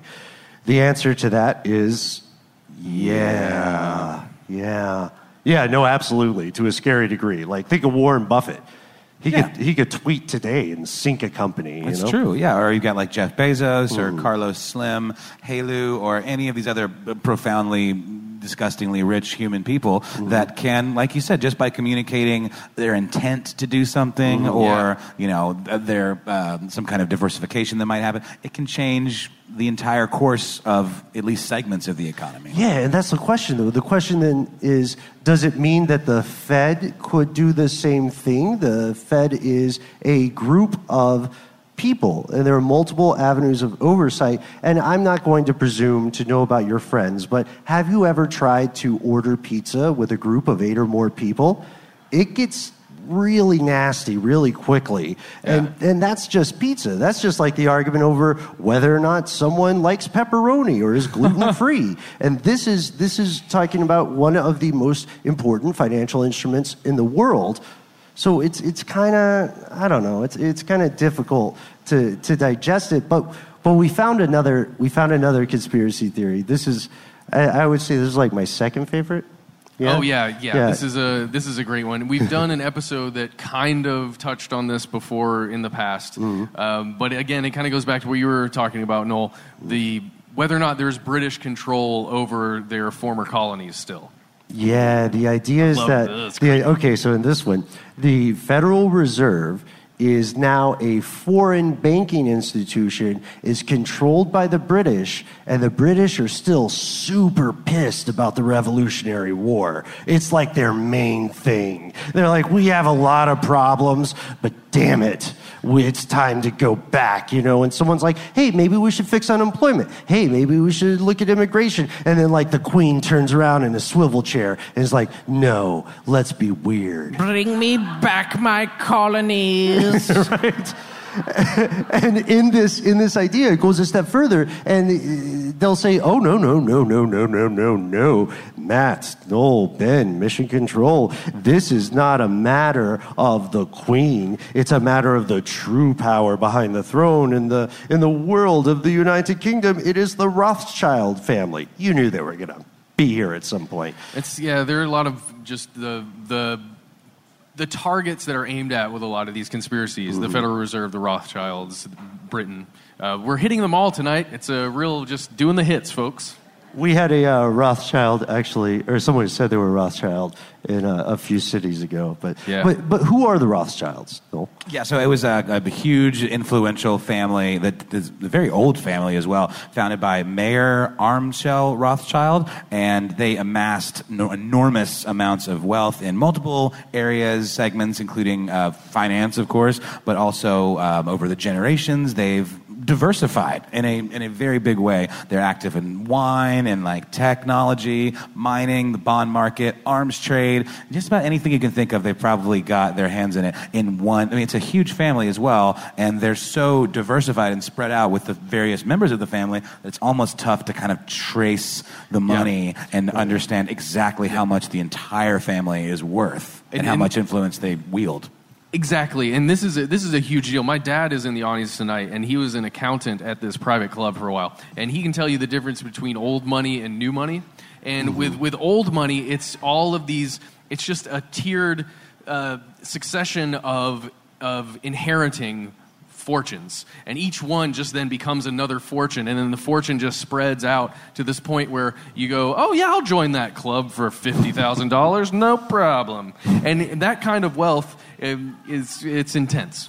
And then, but this goes back to the same question. This presumes that this family, this large, influential family, somehow cooperates and moves in unison. Like, what happens? They get together once a year and they're like, "Oh, what's our what's our weird thing gonna be this time?" You know, I, I I doubt. I don't know your relatives, but I I have never been that cooperative my, with my own. Again, that pizza example comes from a Yeah, but was like place. utter financial control of an entire country's monetary system on the table for you and your family? I mean, You no, might you no, might figure no. it out. You might figure it out. I mean, Make we- some concessions. We could know? maybe swing Tennessee, but that's it. You know? but but this this is interesting because there's a paradox in this idea. There's a bit of doublethink, right? The same people who say, "Oh, the UK wants to control the US," because they are still, again, for some reason, cartoonishly pissed about the Revolutionary War. Uh, they will also say, "But the United Kingdom." Doesn't really control itself. It's owned by this elite banking cabal, and they're the ones who are really who are really making the decisions. And that sort of invalidates the beginning of their idea. That means that this in this conspiracy, it's really an economic proxy war between like one family and then maybe a couple of families here in the US. It doesn't make sense, but the Rothschild family shows up in so many of these stories, so many pieces of this folklore tradition. We have a uh, we have one that we found that we we really enjoy, and it doesn't take place on land. It does feature the Rothschilds. Uh, it takes place at sea. Can we barbershop quartet this one? Or Yeah, let's go what's, for it. what's, Oh. what's a trio? Okay. Conspiracy at sea. Conspiracy. Conspiracy at sea. Conspiracy. Matt. You have a beautiful singing voice. I, just, I, I was not prepared. I did not prepare them for that. Yeah. I just totally pulled that out, and you guys really did a good job. Thank you for humoring me on that. you. That's conspiracy. Whoa.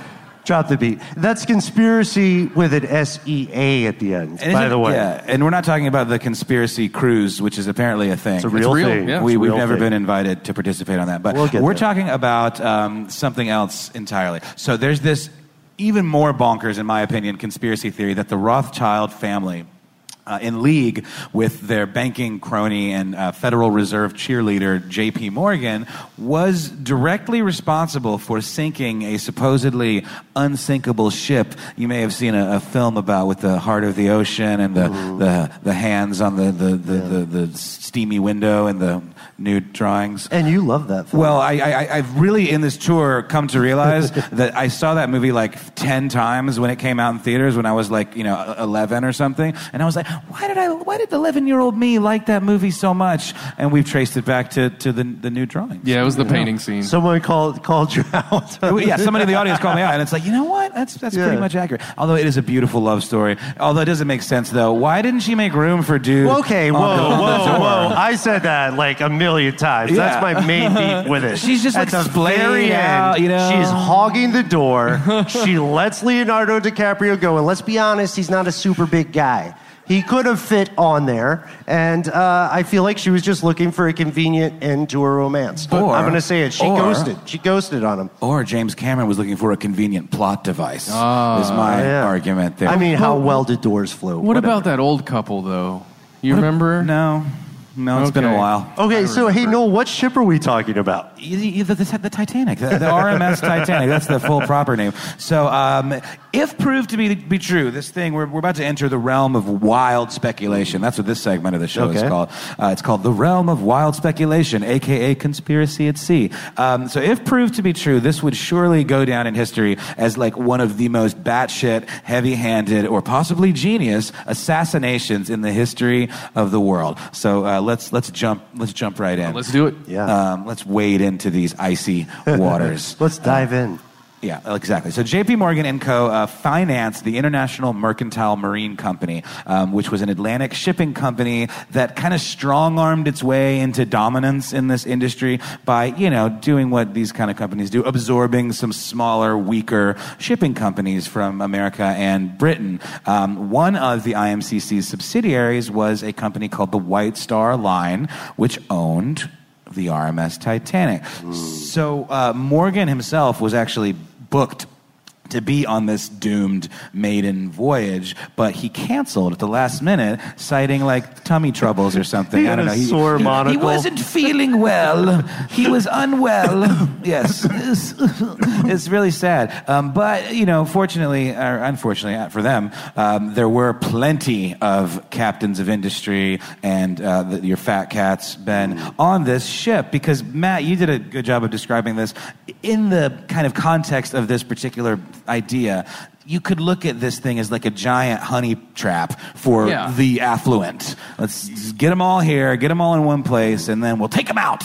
Yeah, if we're gonna go along with this conspiracy theory, which is kind of ridiculous on the face of it, but if we Hey. go along with it, uh, well, we're, we're already there in the speculation part. But if we go along with it, this kind of could be a perfect trap because you're going to have a lot of the people that you may want to target that don't hold the same beliefs about financial systems. You might get them on this ship it, you actually have a pretty good chance of doing that just because it was such a spectacle at the time. And the people that you're targeting are some of the most opulent, and they want to do things like be on a Titanic. Okay, oh, okay. Let's just put that out there. Yeah. It could be a good trap. But okay, okay, okay. So, so I, I'm I'm sensing some uh, sinister stuff here, Noel. Uh, who who were they targeting? Were they targeting specific people? Well, I mean, there there are the three main ones that are mentioned in the stuff that uh, I've read about this story. But like you said, Matt, I mean, it was an absolute playground of, of the rich and powerful. So I, I think if, if there is any truth to this at all, it would be include people outside of this set. But we have Benjamin Guggenheim, who uh, made a fortune in mining and smelting operations. Isidor Straus, who was the co-owner of Macy's and also a, a powerful politician and a businessman. And then John, John Jacob, Jacob Astor, the fourth uh, of the Astor family, which is one of the most powerful and wealthy families of the 19th and 20th centuries. He was a builder, a real estate tycoon, an investor, you name it. Um, so these are the three that are cited. One thing that they have in common in everything we read about this is that they were against the Federal Reserve. They did not want this to happen, and they had enough clout um, and street cred to possibly throw their weight around and maybe stand in the way of this happening. Yeah, and then um, all Morgan had to do is just strategically place that iceberg, and uh, It was you know, right ahead. and He there placed it go, right- done, right Like, ahead. We're, we're good now. Yeah. So, so what, what? How does this all shake out? Well, it's speculated wildly, mind you, uh, that one of uh, the things that these guys had in common, like we said, was opposition to the Federal Reserve. I've also seen it as opposition to the income tax, but um, those things are kind of conflated in this story. Um, but the ship sank uh, in April of 1912, and the Fed was formed the very next year. So this here's the thing though this proved to be financially disastrous for uh, Morgan's company, the IMCC. Um, the company filed for bankruptcy protection in 1915. Um, so why would J.P. Morgan ruin his own company by sinking this unsinkable ship? And how would he even do it? Because the arguments that I've seen were like he had to have influenced the, the captain of the Yes. ship to like mess up. And um, you know, there's also stories about how there weren't enough lifeboats, that this thing was doomed to begin with. There were issues with like the technology where the compartments like magnetically sealed, like trapping people and all of this. I mean, it was a whole. There's all kinds of things just about the Titanic sinking in general um, that are a little off. Yeah, but yeah. why would he actively do this uh, and cause the ruin of his own company and, and uh, something that he would cause him to lose a lot of money? Does this mean that he absolutely had nothing to do with it, or was it maybe like the perfect alibi? I think more likely the, the first one, but um, it's fun to think about. And like you were saying, Matt, with these seeds of truth and these grains, this is one of those. Yeah, I think there's some, um, it- it points to this idea of incredibly rich and powerful people going to any length that they need to to get their way. And this would, again, if proven to be true, would be a pretty elaborate Rube Goldberg esque example of that. Um, It's, it's, you're making the evidence fit your narrative Yeah. when you do this kind of thing. It's just so it's so weird because there were what more than 2,200 people on the Titanic, and then if they're just killing, they're just sinking the ship to kill three people. Then what is that? The cost of doing business? yeah, it's called collateral damage, my man. Okay, so the same way that a bank makes several billion dollars, and they're like, "Oh, we got to fine 200 bu- 200 million dollars." Uh, sheesh. Because given what we know about these, uh, sh- how these like shadowy banking bros are able to rake in the profits off of the backs of American taxpayers, maybe the loss of a little shipping company might be worth the exchange uh, of utter control and dominance and, and lifelong profits that no one can ever vote you out of making. So who knows? All right, Maybe it what's- is just the cost of doing business. Two questions. Go ahead. Two questions. Mm-hmm. Okay, so um, doesn't it sound a little overcomplicated? Like, couldn't they just poison someone or have like a, a horse accident or something? Well, it's like I said. I mean, these are the three that are named, but Yeah. I mean that you know maybe they just wanted to like bump off like all of these these fat cats. It's not about the money; it's about sending a message. It's, that's probably true. Yeah. I don't know. No, this is definitely most likely completely uh, bunk, but it's a lot of fun to talk about. Yeah, it's fun to think about. Yeah, I agree. And and when when you were you were doing this research, you, you found some an, unanswered questions like about these three guys' stances too, right? Like, Yeah, I mean, there was nothing like really out there that was them just like totally soapboxing about how they hated the Fed. There were just some things about like their business practices and their politics that were slightly anti-Fed leaning. But it was a little unclear as to why these three guys in particular would have been the most problematic. But but they did actually die on the boat. they did, in fact, die on the boat. It's true. It's true. Let's move on to the next one, boys. Let's do it. Is it you? Here, yeah, I'm going to talk to you about this. Remember, we mentioned that five sided building called the Pentagon? Well, guess what? Here's a conspiracy theory that perhaps the Federal Reserve exists in some way as an extension of the United States military. Ooh, okay, all right. Now, this is a little wackadoodle, but let's get into it.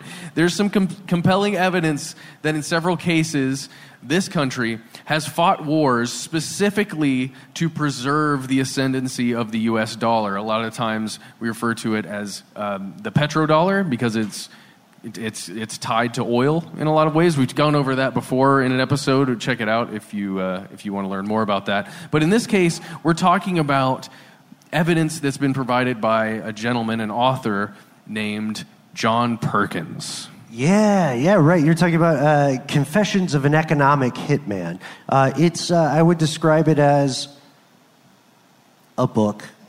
You know, like it's, it's, he wrote it, it's there. But uh, he, he makes some interesting observations. For years and years and years, Perkins worked in the uh, quasi government, quasi uh, private sector as ostensibly an economist. But according to his recount of the events, his real job was to travel to developing countries and to broker huge loans for infrastructure repairs and to uh, to beguile the people and uh, lie to them essentially about about how effective or not effective this infrastructure would be and about how affordable or not affordable it would be. So uh, just imagine you're in a place where the lights don't always work. You sometimes get the bad water, right, with the hobo code thing earlier, and then someone says, "Hey." not only can we give you clean water all the time, not only can we give you power all the time, but it will be a steal. It will be so great for your country. You will make so much money. And there's just like one small detail we only accept payments in US dollars. Yeah, and Just by the way. Right? Like you, you might have your own currency. That's very endearing, good hustle. Uh, but we are a dollar business. And through the power of this economic influence, the argument goes, or his story goes, they brought other countries to heel and forced them into deals with multinational US based conglomerates. You know what I mean? Yeah, and the whole point is that they're loaning you an ungodly amount of money that you will never pay back. It sounds familiar, right? A lot of money that you'll never pay back. Maybe 30 years, maybe if you're lucky. I'm g- mortgage. Oh, um, boy. But yeah, anyway, if you're a giant company, you're getting, you know, perhaps billions of dollars in, this, in these US dollars that you don't have, that you're supposed to pay back somehow. And ultimately, you just end up doing the bidding of whatever this lender wants you to do, at least within this, uh, the realm of this conspiracy theory. So it's actually not that implausible if you think about it. We don't have to agree with Perkins' like 40,000 foot view, as they say in corporate America. We don't have to agree with his big picture. The very disturbing thing about this is that several of the cases he recounts are true. They're absolutely Yeah. true. Indonesia is a, uh, a fantastic slash frightening example. Eh, Read the book if you want. read the Wikipedia. I'm not going to bully you about it. Just let us know what you think and think about the, how the actions of the Fed and the actions of the US dollar affect countries abroad. Uh, the world is an increasingly smaller place. But speaking of fantastic segues, it turns out that we are headed toward the most wonderful time of the year. Yeah, we only have a few days, right? Yes. It's the 28th right now. Oh my gosh. What's your costume going to be? I'm Buzz. Uh, my wife is going to be Jessie, and my three year old son is going to be Woody. Oh, man. Yes, we're adorable. That is the cutest. That's right. For us, the most wonderful time of the year is Halloween. So we wanted to save our last crazy notion, the craziest one we heard, for the very end. And it's this. Okay, go with me here. Pretend we're, we're all at the same bar and it's like 2 a.m., right? Okay. So, uh, so what if, what if, what if, what if the Federal Reserve, instead of a financial institution, is an occult institution? Oh, shit. They're, they're like, people really believe this. We didn't make this up. Uh, the idea is that what if every single dollar spent, traded from one party to another, is actually a spell? I'm not going to just poop on it, man. I'm not going to. Uh, so- I wanted to cast a spell. so, so for some fringe researchers, this means that the Fed is way more Slytherin than systemic. It's way more like Warlocky than White House, you know? And if the dollar is, ca- is a spell cast by some strange cabal, then the following assumptions have to exist.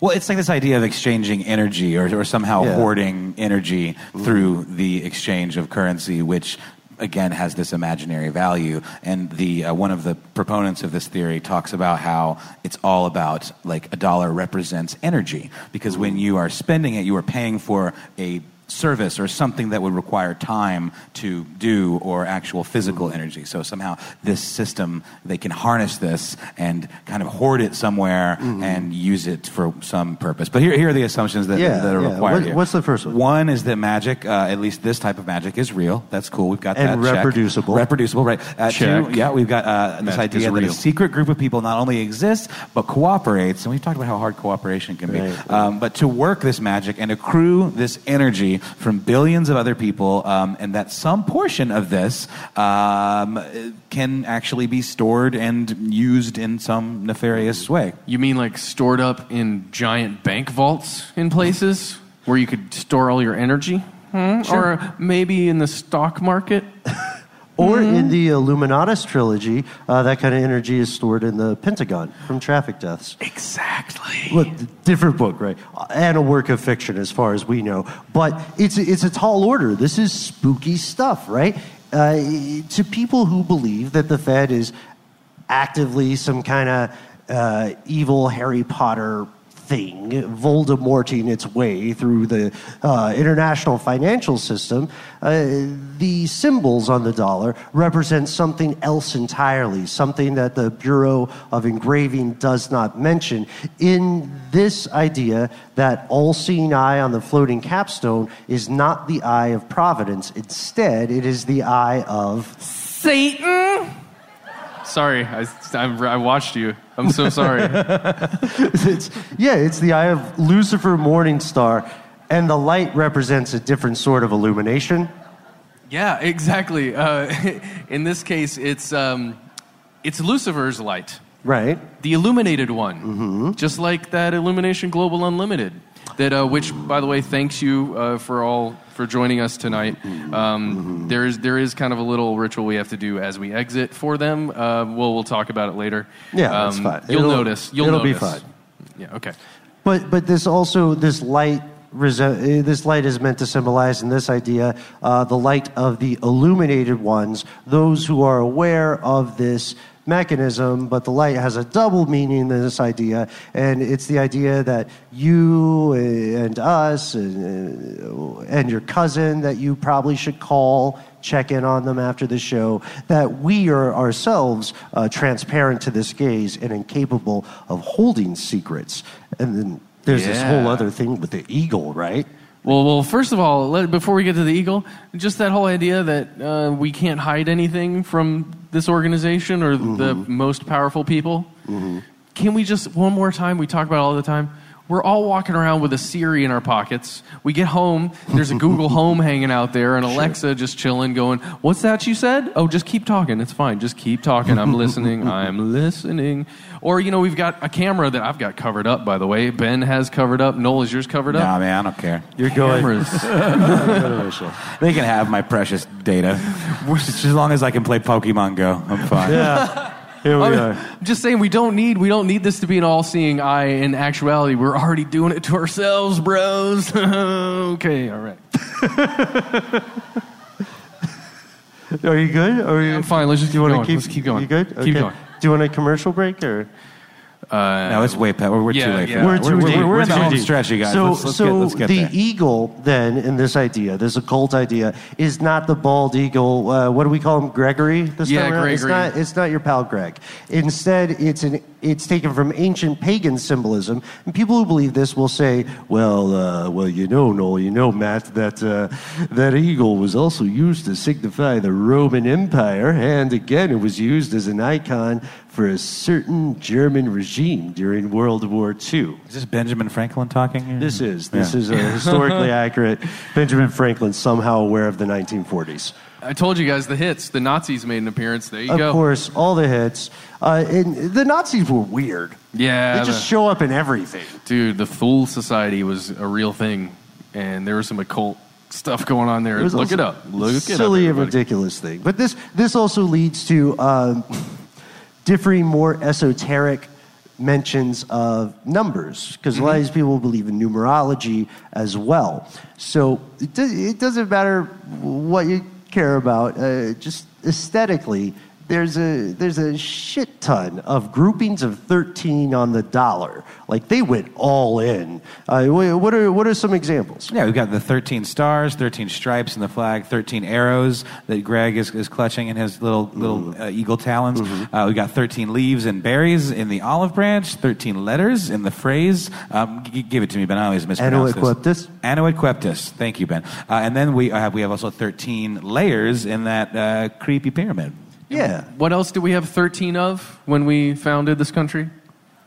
Colonies. So totally makes sense. It's fine. It's just 13 colonies, right? Yeah, but if, We're, if we're really like going down this numerological rabbit hole, maybe the founding fathers were like, it's got to be 13. Yeah. We got to have 13 because that's how we're going to make the spell work. you Yeah, guys. and someone was like, "Why are you mm. freaking out? We got nine. That's solid." and they were man, like, "No, not- not- not man, enough, not we've enough." got a thing we're going to do later." But, but to be absolutely clear, on the off chance that someone is frightened about this, uh, the there none of this stuff has been proven. None of this stuff has been proven in a way that people accept, or at least when we say that, we mean that no one has come to us and said, "Ah." Shit, you guys figured it out. You got me. Was it? We had a good run. Was it 13? Were there too many 13s? That- that was it. We were worried about the 13s, but my God, you guys. Ah, so no one, no one has proven this, but it is true that the Federal Reserve was conceived and founded as the result of a genuine conspiracy, not a conspiracy theory. These people conspired to create this thing, and then they covered it up effectively for years. And even today, many of its operations are conducted in secret. So it's no wonder that the story here inevitably ends on some vital questions. Does the Fed prevent disasters or does it create them, you know? And if it does create them, does it do so through honest mistakes, through incompetence, or through design? That's it. I don't know. I mean, Matt, do you It's crazy. we can't do anything about this. Seriously, none of us sitting in this room could do anything about this. It's a fun show, you guys. This is we're having a We're lot of ending fun. on an up note, I'm sorry. yeah. I'm sorry. Really, it just frustrates me to all hell. Okay. Well, it, it is true, Matt. I mean, either way, there's some. Dis- we don't need magic to be real to know that there are problematic things here. Uh, there is a disturbing truth at the heart of these conspiracies. There's a bit of historical fact hidden in that fiduciary fiction. And the next time you pull out a dollar, think about it. Ask yourself what it may or may not represent and how it impacts the world in which we live. As a matter of fact, the next time you walk by a strange bit of odd graffiti scrawled in Sharpie or chalk or spray paint along a busy street, ask yourself whether it's a work of art, a hidden message. If so, who is it meant for? And what does it say? Is it something they don't want you to know?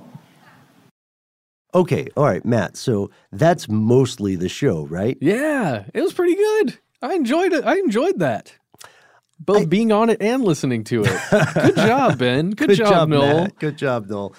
Good job, everybody. Also, we were probably doing a better job in that episode because Paul Mission Control Decant was at the show. Uh, uh, that's the whole reason. He just gave all the vibes, and it was the fifth iteration, the fifth time we had done it, so we had uh, ironed it out a little bit. Oh, but there's one other thing. Yeah. That we maybe we should have mentioned this at the top. Uh, we like to do sort of a Q&A thing at the end of a show and we had a Q&A that took place not in Atlanta but earlier in Philadelphia and we really enjoyed uh, this QA at least we enjoyed doing it at the time. I haven't listened back yet. Oh, it's great. Oh, good. Just so many good questions and passionate people. Um, probably it was my favorite QA as well. So we're gonna listen to it now. Hey, How's Trevor. it going? Hey guys. Hey, man. Uh, Trevor. Hey, Trevor. Hey, how's it going? Oh, it's going well. Um, going back to the beginning of the podcast, you guys were talking about the hobo symbols. Yes. Yes. So if stuff they don't want you to know had a hobo symbol, and you guys were going to post one on the outside of World Cafe Live after we leave here with that spray paint I didn't bring. Oh, Right. What would it look like? I can tell you what it would be. Yeah, we cannot officially tell you. It would be the first. Unofficially, of course. We cannot officially tell you that it would definitely be The first uh, three alphanumeric letters from our uh, phone number. Why? What? STD. We cannot. Just kidding, just you know, kidding. we cannot officially tell No, you that wouldn't that it that w- that it would be something involving an eye and a triangle. Again, we cannot No. officially tell you that it would be something involving a triangle. All right. Circles and stuff. Or I got it. I got maybe, it. I got or, it. I got it. or maybe, maybe, uh, Trevor. Maybe it would be. Uh, Yeah, there you go. Yeah. There you go. That's a Yeah. thing. We okay. I feel like yeah, that's yeah. how the cops no, get called. Yeah, redo, redo. We cannot officially tell you it would be a six-fingered hand. thanks for coming, Trevor. Thanks, Trevor. Anyways, um, hi, my name's Chris. Uh, Hey, Chris. Hey, Chris. Time listener. Uh, I was just wondering if, like, with this uh, theme of like Federal Reserve, you know, like control, like if this, like, have you ever like thought about like student loans as a way of like controlling the I population? think about this every day. Yeah. Dude, Yeah. student loans, Just like mortgages. just like a medical condition, like where it's like a form of control, but Right. like here's how you Yeah, I'm working on it. That is- because I've got uh, I, I've got I've got one long-term relationship in my life. Uh, it's my main girlfriend, Sallie Mae. You still are. Yeah. Mine got sold. Mine's not even Sallie anymore. I don't even know what it's called. Oh, yeah. But yeah, that's That's the one. Navient. My, Yeah, it's oh. Navient. Yeah, yeah. But that's that's I mean that's an important question, and it is it's strange because it will occasionally get reported, but it's crippling the growth of future generations. Yeah. You know, have you ever had somebody who's older in your family, maybe a little stodgy, and they're like, "Well, when I was when I was 28, I had you know like I had my job at the paint store, and I sold my first house and made it a rental, and then I bought a car, and I just you know pooped everywhere." I don't know. I don't know. That's a I lot don't of know. poop. Yeah, a lot of poop. Um, but but it's it's true. If you There you go. right, that's there you. But if it's interesting that you asked this tonight because uh, I, I- looked into it, and for that situation in post World War II and the the boom of the economy to exist, for someone making minimum wage to buy a house, have two point five kids, all that other uh, census bullshit. The minimum wage would have to be slightly over forty-five dollars an hour. That's how Like inflation is worked out right now. Yeah. Um, I don't make that. Does anybody make that out here? They're not going to say. Oh, okay. no, Okay. of Well, course you I do. just- That's I- tattoo Of money. course you do, Henry. Yeah, our boy Henry. Ah, That's you what they lost. bill me for. They don't pay me that. That's also true. Yeah, That's also exactly, true. exactly. but yeah, that's actually that's that's something that we've been putting a lot of digging into, and we're we're hoping to do an episode on that pretty soon. So, uh, thank you for asking this question. Um, as far as the implications of it, I would say yes. It is. It is not a conspiracy theory. It is a conspiracy. People are conspiring to to privatize education like at the same time that student loans boomed and i'll get off my soapbox in a second i Keep hope going, you don't keep going. regret asking this but at, at the same time that student loans began booming as an increasingly privatized industry there also occurred this uh, change in the zeitgeist wherein you were told we were all told that the only way you can have a life worth living in this country is if you can sign yourself to college if you Uh-oh. can sign yourself to grad school if you don't go to trade school if you like we we were taught to look down on people Yeah. for that reason and that's yeah and that's that's insidious and Sounds like it's, propaganda. it's going to affect us it's straight up edward bernays obviously Yep. thank you Dude, sorry nice. Dude. Hi, I'm Lindsay. I'm here with Chris. Lindsay? I've been listening for a couple of years. How do you guys stay optimistic? You dive into a lot of different things, and some of the things they bore on ridiculous or esoteric. But tonight you talked about a lot of things that affect us as citizens or just people. Mhm. So how do you keep the optimism with the show? And how Do we do seem you guys keep- optimistic? Is it Do we? Do we really? You have beer in I front think you're of you, so misreading the, there's the vibe. No, I don't know. It's do you hard. think? It's hard. Uh, I mean, I have a we. I, me and Matt have kids, and that makes it extra hard because it's all filtered through this notion of like, what's it going to be like for my nine-year-old? And I'm constantly living in, in fear and dread. But you know, uh, one day at a time. Um, and uh, I just, I just, I just have faith that my kid is smarter than me and is going to be like.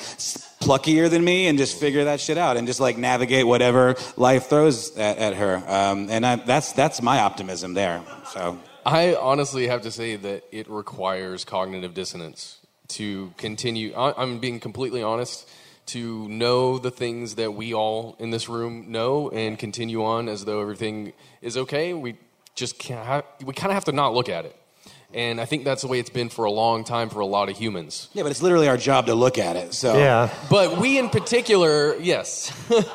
um, but that is that not a head in the sand for me, it's video idea? games, alcohol, uh, and nicotine. So, yeehaw.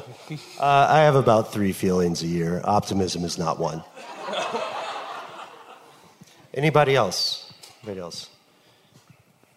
Thank you so much for passing around. Yes, Yeah, thank you. this is the this way is to do fun. it. It's, co- it's connecting us all. Hey guys, Hey, man. I'm in uh, the construction industry, so to the student loan thing, we're now seeing a dip in available labor Really? because of, because of that idea. But uh, going back to the beginning, there's a great um, documentary about the Toynbee tiles called "Resurrect Dead." Absolutely. Right. You Yeah. can find online. It's, Yeah, it's, yeah. we it's stole pretty good. everything from that yeah, yeah. Yeah. How Hey, it's, no, it's a great didn't. film it's a really good film And, Um, big we- fan of Ridiculous History. Oh! Wait, show everybody. You got the show, t-shirt. show everybody. Whoa. Show, show, show. somebody bought one Holy Thanks, guys. oh man thanks so much man Wow. You know, they didn't give us free t shirts. Can you believe that? We had to buy our own. because they print them on demand Yes, sir. Hello. Hey. Uh-oh. There's a oh, little there's switch. a button. oh, there, it's a switch on the bottom. Hello. There it you you got it you nailed got it it. You got it. Hello. My name's Kelsey. Um, Hey, Kelsey. I have a question in regards to um, our conversation earlier about the Federal Reserve. Mm-hmm. So, the errors that it makes, do you think there's any possibility that good algorithms could h- offer a level of accountability for what they do? You you want to bring AI into this? It's slippery slope my friend it's already there. It's really it's that's a that's a wonderful question because It really is a good question. um, regardless of how someone feels ethically about the concept of machine consciousness, which is not really where we're at now, A machine consciousness would be everybody thinking to some degree the way that we do. Uh, but what we have now, when we say artificial intelligence, is we have things that are very good at solving specific problems. So, like, we can make the mind of something that could go through a maze or compare columns of data and answer questions in those parameters. We don't have anything that can do something like ask why, right? Are you a data scientist? Right. Yeah. I'm. Oh, sorry. Um, I'm a science, technology, and society major. Okay, yeah. So, yeah, so, you- so the question. So to your question directly, uh, the the truth is that this sort of technology is inevitable, and in certain spheres, it's much further along than some people might imagine.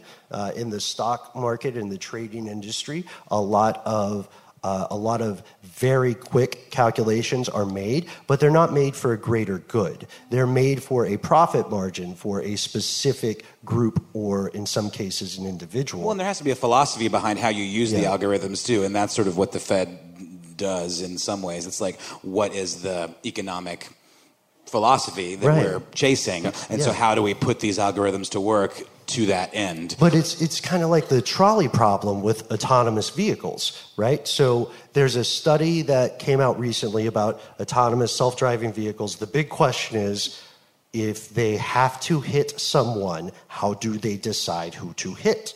Right? Is it a is it do they do they hit like an average person walking on the street? Yeah, Or do they yeah, hit, hit the like elderly. Right. Or do they hit do they Sorry. hit a child? Well, it's funny you mention that because I think I think whoever said that uh, realized that there was a massive poll done recently, Yeah. and our species agreed overwhelmingly hit the elderly. Yeah. Which is really cool for us right now, but keep in mind we're going to be old when that stuff's everywhere. so, so that same question applies to the Federal Reserve. Um, who pro- like who profits from a certain area of stability, right? If if we can do if if we have an algorithm that tells us uh, uptick in interest here is very good for this specific part of the economy or this specific demographic they're in, but very bad for another demographic, then who who programs it to value that question because again we're a long way off from building an artificial mind that can ask why it's solving a problem. And so if that if we have something steering the federal reserve before it can ask why it's doing something then we are setting ourselves up for a very Uh, very interesting times i believe is the euphemism I, I would say the pattern recognition of machine learning could definitely have some help there to try and predict when financial institutions may be weak or be ready to crash, or then you know how much should the inf- interest rate go up or how little, and you actually have just a machine that's doing that and looking at the patterns and not actually making decisions but giving you feedback. I think that's a really good thing. Also, any uh, any AI algorithm run on uh, the student loan problem would come to the same conclusions that we came to tonight. I'm just saying that is true. No. Anybody else? Anybody else? I see a hand over here. Cool. Oh, I see one over I here too. hand over You, we got. We, let's do. We're, we've got one question here first, and then you are next, sir. If you want to hang out. Uh, big fan. Um, Oh, thanks, man. Didn't finish college, so no loans. What? Uh, um, but so I love everything conspiracy, everything from aliens. Do they exist? What are they really doing on Plum Island? Blah blah. blah. Oh, but this one is the real one. If I think you know, it affects us in our everyday life, and so I've like, dove pretty deep on this, and there's all these theories about, and I don't know if you guys came across this in your research, but um, there were three presidents who made a really, really hard push Mhm. to get off the Federal Reserve: Andrew Jackson, Abraham Lincoln, John, John F. Kennedy, Kennedy. and they all order. have something in common. Like Executive Order 11110, I believe. Yeah, That's gonna right, right. And we're actually our sitting president has made some pretty forward comments about getting off the reserve. He reserve. wouldn't and make just, forward comments. That guy's all class. he has the decorum of a saint. But it just it just kind of um, yeah. It makes you scratch your head a little bit, and it makes you curious. You know, like maybe there would be a pattern forming if three isn't enough of a pattern. Oh, we gotta get like, up to have you- 13? Is Well, yeah, 13, right? Then I, I would over, say yeah. that some of that executive order stuff and the theories, depending on where you're reading it, it isn't really based on the stuff that it says it's based on. There, it has more to do with uh, what was it? The the whole silver standard thing Right, is a little more murky than what a lot of these websites claim it to be. Yeah. Um, specifically with Kennedy. Well, also Kennedy had very few friends uh, in in the halls of power. It's kind of a situation where it's like, well, if he wasn't shot for one thing, here are the other other reasons, other multitudes of reasons that people decided it would be cool if he had a hole in his head, um, which I know is graphic, but Damn, that's what happened. That's what happened. That's harsh. That's what happened. But the um, but to your question, what's really interesting is Abraham Lincoln actually was, especially during the Civil War, very opposed to the interest rate that the nation was getting saddled with through banking. And it's kind of weird when we read when it, it's kind of weird what parts of historical anecdotes are specified and what parts, what characters are left blank or vague, because it's always like Lincoln was pissed that the U.S. was going to be broke. Hamilton was pissed that the U.S. owed money. To whom? You know, those people aren't often named in specific or in particular. And I'm going to keep this thought you sent in my head. Uh, if if if if something happens, then then I think we have a lot of digging to do. But uh, obviously, I don't I don't personally want just anyone in the world to get shot. Although statistically, many people did while we were recording the show. Too dark? Sorry, guys. Yeah, there are a lot of guns.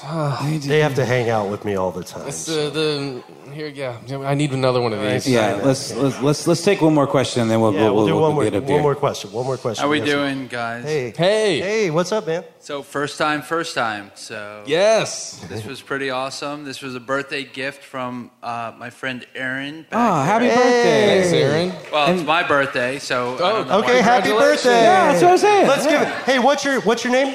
Mike. Okay, on the count of three, can everybody say happy birthday, Mike? Okay, Well, one, wait, wait, two. Wait, wait, wait, wait. Ah. It's my wife's birthday the same day too, and her name's Kim. So Whoa, Kim, Matt before so on the count of three, and Kim? happy birthday, Mike and Kim. Okay. yes, sir. One, two, three. Happy birthday, Mike and Kim. That was I didn't, we didn't ask you to howl. That's good. Yeah, Thank let's you, do it. thank you very Mike, much. Mike, that was recorded, by the way. We recorded that. It's probably Yeah. going to come out. on the Trust me, podcast. it's being recorded by the girl that bought the tickets. Hey. Somebody tackle her. All right, So- what, what what's up? What's up, birthday man? So here's my question, and I have like 700,000 questions after like being introduced to the world that are you guys. But Oh boy. All right, here, it's going to be a softball or it's going to be a curveball. So let's see. let's go. We're, we started about Toynbee tiles. We started about uh, hobo code. How difficult is it to articulate the difference between hobo code and hoda cobe? That's it. That's it. It's a bullshit question. So, thanks, guys. This was- Oh my gosh! Thank He you. just wanted a birthday wish. no, no, no, no, no, Yeah. no. Seriously, the whole time you were talking, I thought it was hoda cobe. we'll work on that. Let's. One more, yeah. Uh, is there is it a burning question? It's John. Oh, it's John. What's up, John? It's John without an H. John without an H. Thank you. Okay, so about two days ago, three days ago, somebody won 1.5 billion dollars, right? Yeah. Personally, yeah, I wish it was me, but Mm-hmm. I think I could do more, m- more good Mm-hmm. with more money than more power. Do you guys think that you could do more good with 1.5 billion in in dollars, or do you guys think you could do more good running a country, running a city? Oh, you're That's- going to Rather get have three very more different money answers. or more power. Well, I, I'll just start off, and then you guys build really fast. I, I think the money is the power in this instance because we've said this before. Ben has uh, this phrase. Um, what is one of the biggest superpowers? The actual, real superpower you can have? Oh yeah, money. Money, like it's one of the real superpowers that exist. Because, cut. yeah, go ahead, go ahead. Can I? Yeah, all it's all this you. is such a nice step. All right, so I, I have feel. I, this is one of my three feelings, John. Uh, it's that Batman is often billed. I'm gonna, I'm gonna get to. I'll make it quick. I know we have to pee and stuff, but. Uh, Batman is often billed as this amazing superhero because he's the world's greatest detective and because he doesn't have superpowers, he has ingenuity. That is utter that is an utter line of horseshit because Bruce Wayne is a billionaire. He didn't build the suit himself. He didn't build the Batmobile. Instead, he paid someone to do it, which means that if you look at the way it functions, the use of money is just value over time. So he's functioning as a time traveler. He's doing things through the use of money that would have taken decades, decades and decades to do. So money may not equate one on one with power in all situations. However, money does equate to taking the hours of someone else's labor, which I'm not, I'm not going in a socialist direction with this. That's just the way, that's just the way it is. If somebody is paid $5 an hour or $45 an hour, then that is just the price of an hour. Do you know what I mean? So I a agree with you billionaire. on Yeah. 95% of the things Yeah. you guys say. I will say, Yeah. you guys do say that money corrupts. Yes. Right? True. Yes, So if you guys were $1.5 billion rich, would that not corrupt you?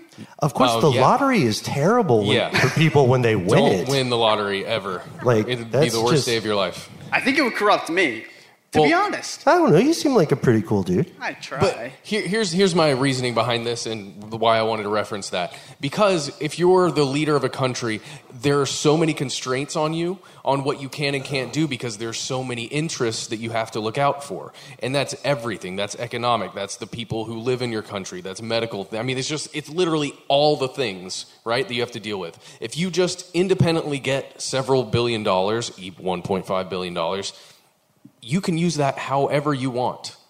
Really, you can. Oh, I mean, you Trev- got to jump through Was a few this more all a hoops setup Trevor, for that to make line? that happen. Well, That I'm gonna really I'm gonna end on one thing, John. I, I think your question. Uh, I think I, the more I think about it, I would I would go for I would go for power because if money is an idea, then a good idea can beat money. So I would go I would go for a movement or an idea, not to start a cult. I don't know. What about you, Noel? You want the last word? I'll start a cult. All right, let's I'm start down. a cult. Hey, you guys, thank We're you so much. You wanna so be on our much. cult? Thank you so much. And that's the end of this classic episode. If you have any thoughts or questions about this episode, you can get into contact with us in a number of different ways. One of the best is to give us a call. Our number is 1 833 STDWYTK. If you don't want to do that, you can send us a good old fashioned email. We are Conspiracy at iHeartRadio.com. Stuff They Don't Want You to Know is a production of iHeartRadio. For more podcasts from iHeartRadio, visit the iHeartRadio app, Apple Podcasts, or wherever you listen to your favorite shows. In the recent history of documentary filmmaking, one scene stands out above all the hot mic bathroom confession of Robert Durst in The Jinx. Now, the person responsible for that moment, Sareb Kaufman, stepson of the victim, friend of the murderer, star of the documentary, for the first time ever, shares why he believes you're watching the furthest thing from the truth on this exclusive episode of Murder Homes. Listen to Murder Homes on the iHeartRadio app, Apple Podcasts, or wherever you get your podcasts. If you love sports and true crime, then there's a new podcast from executive producer Dan Patrick and hosted by me, Jay Harris, that you won't want to miss. Playing Dirty Sports Scandals. Each week, I'm squeezing the juiciest details from some of the biggest sports scandals ever. I'm talking Marcus Dixon, Olympic gymnastics, Cain Velasquez, salacious Super Bowl level scandals. Join me on the dark side of sports by listening to Playing Dirty Sports Scandals on the iHeartRadio app, Apple Podcasts, or wherever you get your podcasts. Imagine you're a fly on the wall at a dinner between the mafia, the CIA, and the KGB. That's where my new podcast begins. This is Neil Strauss, host of To Live and Die in LA, and I wanted to quickly tell you about an intense new series about a dangerous spy taught to seduce men for their secrets and sometimes their lives. From Tenderfoot TV, this is To Die For. To Die For is available now. Listen for free on the iHeartRadio app, Apple Podcasts, or wherever you get your podcasts.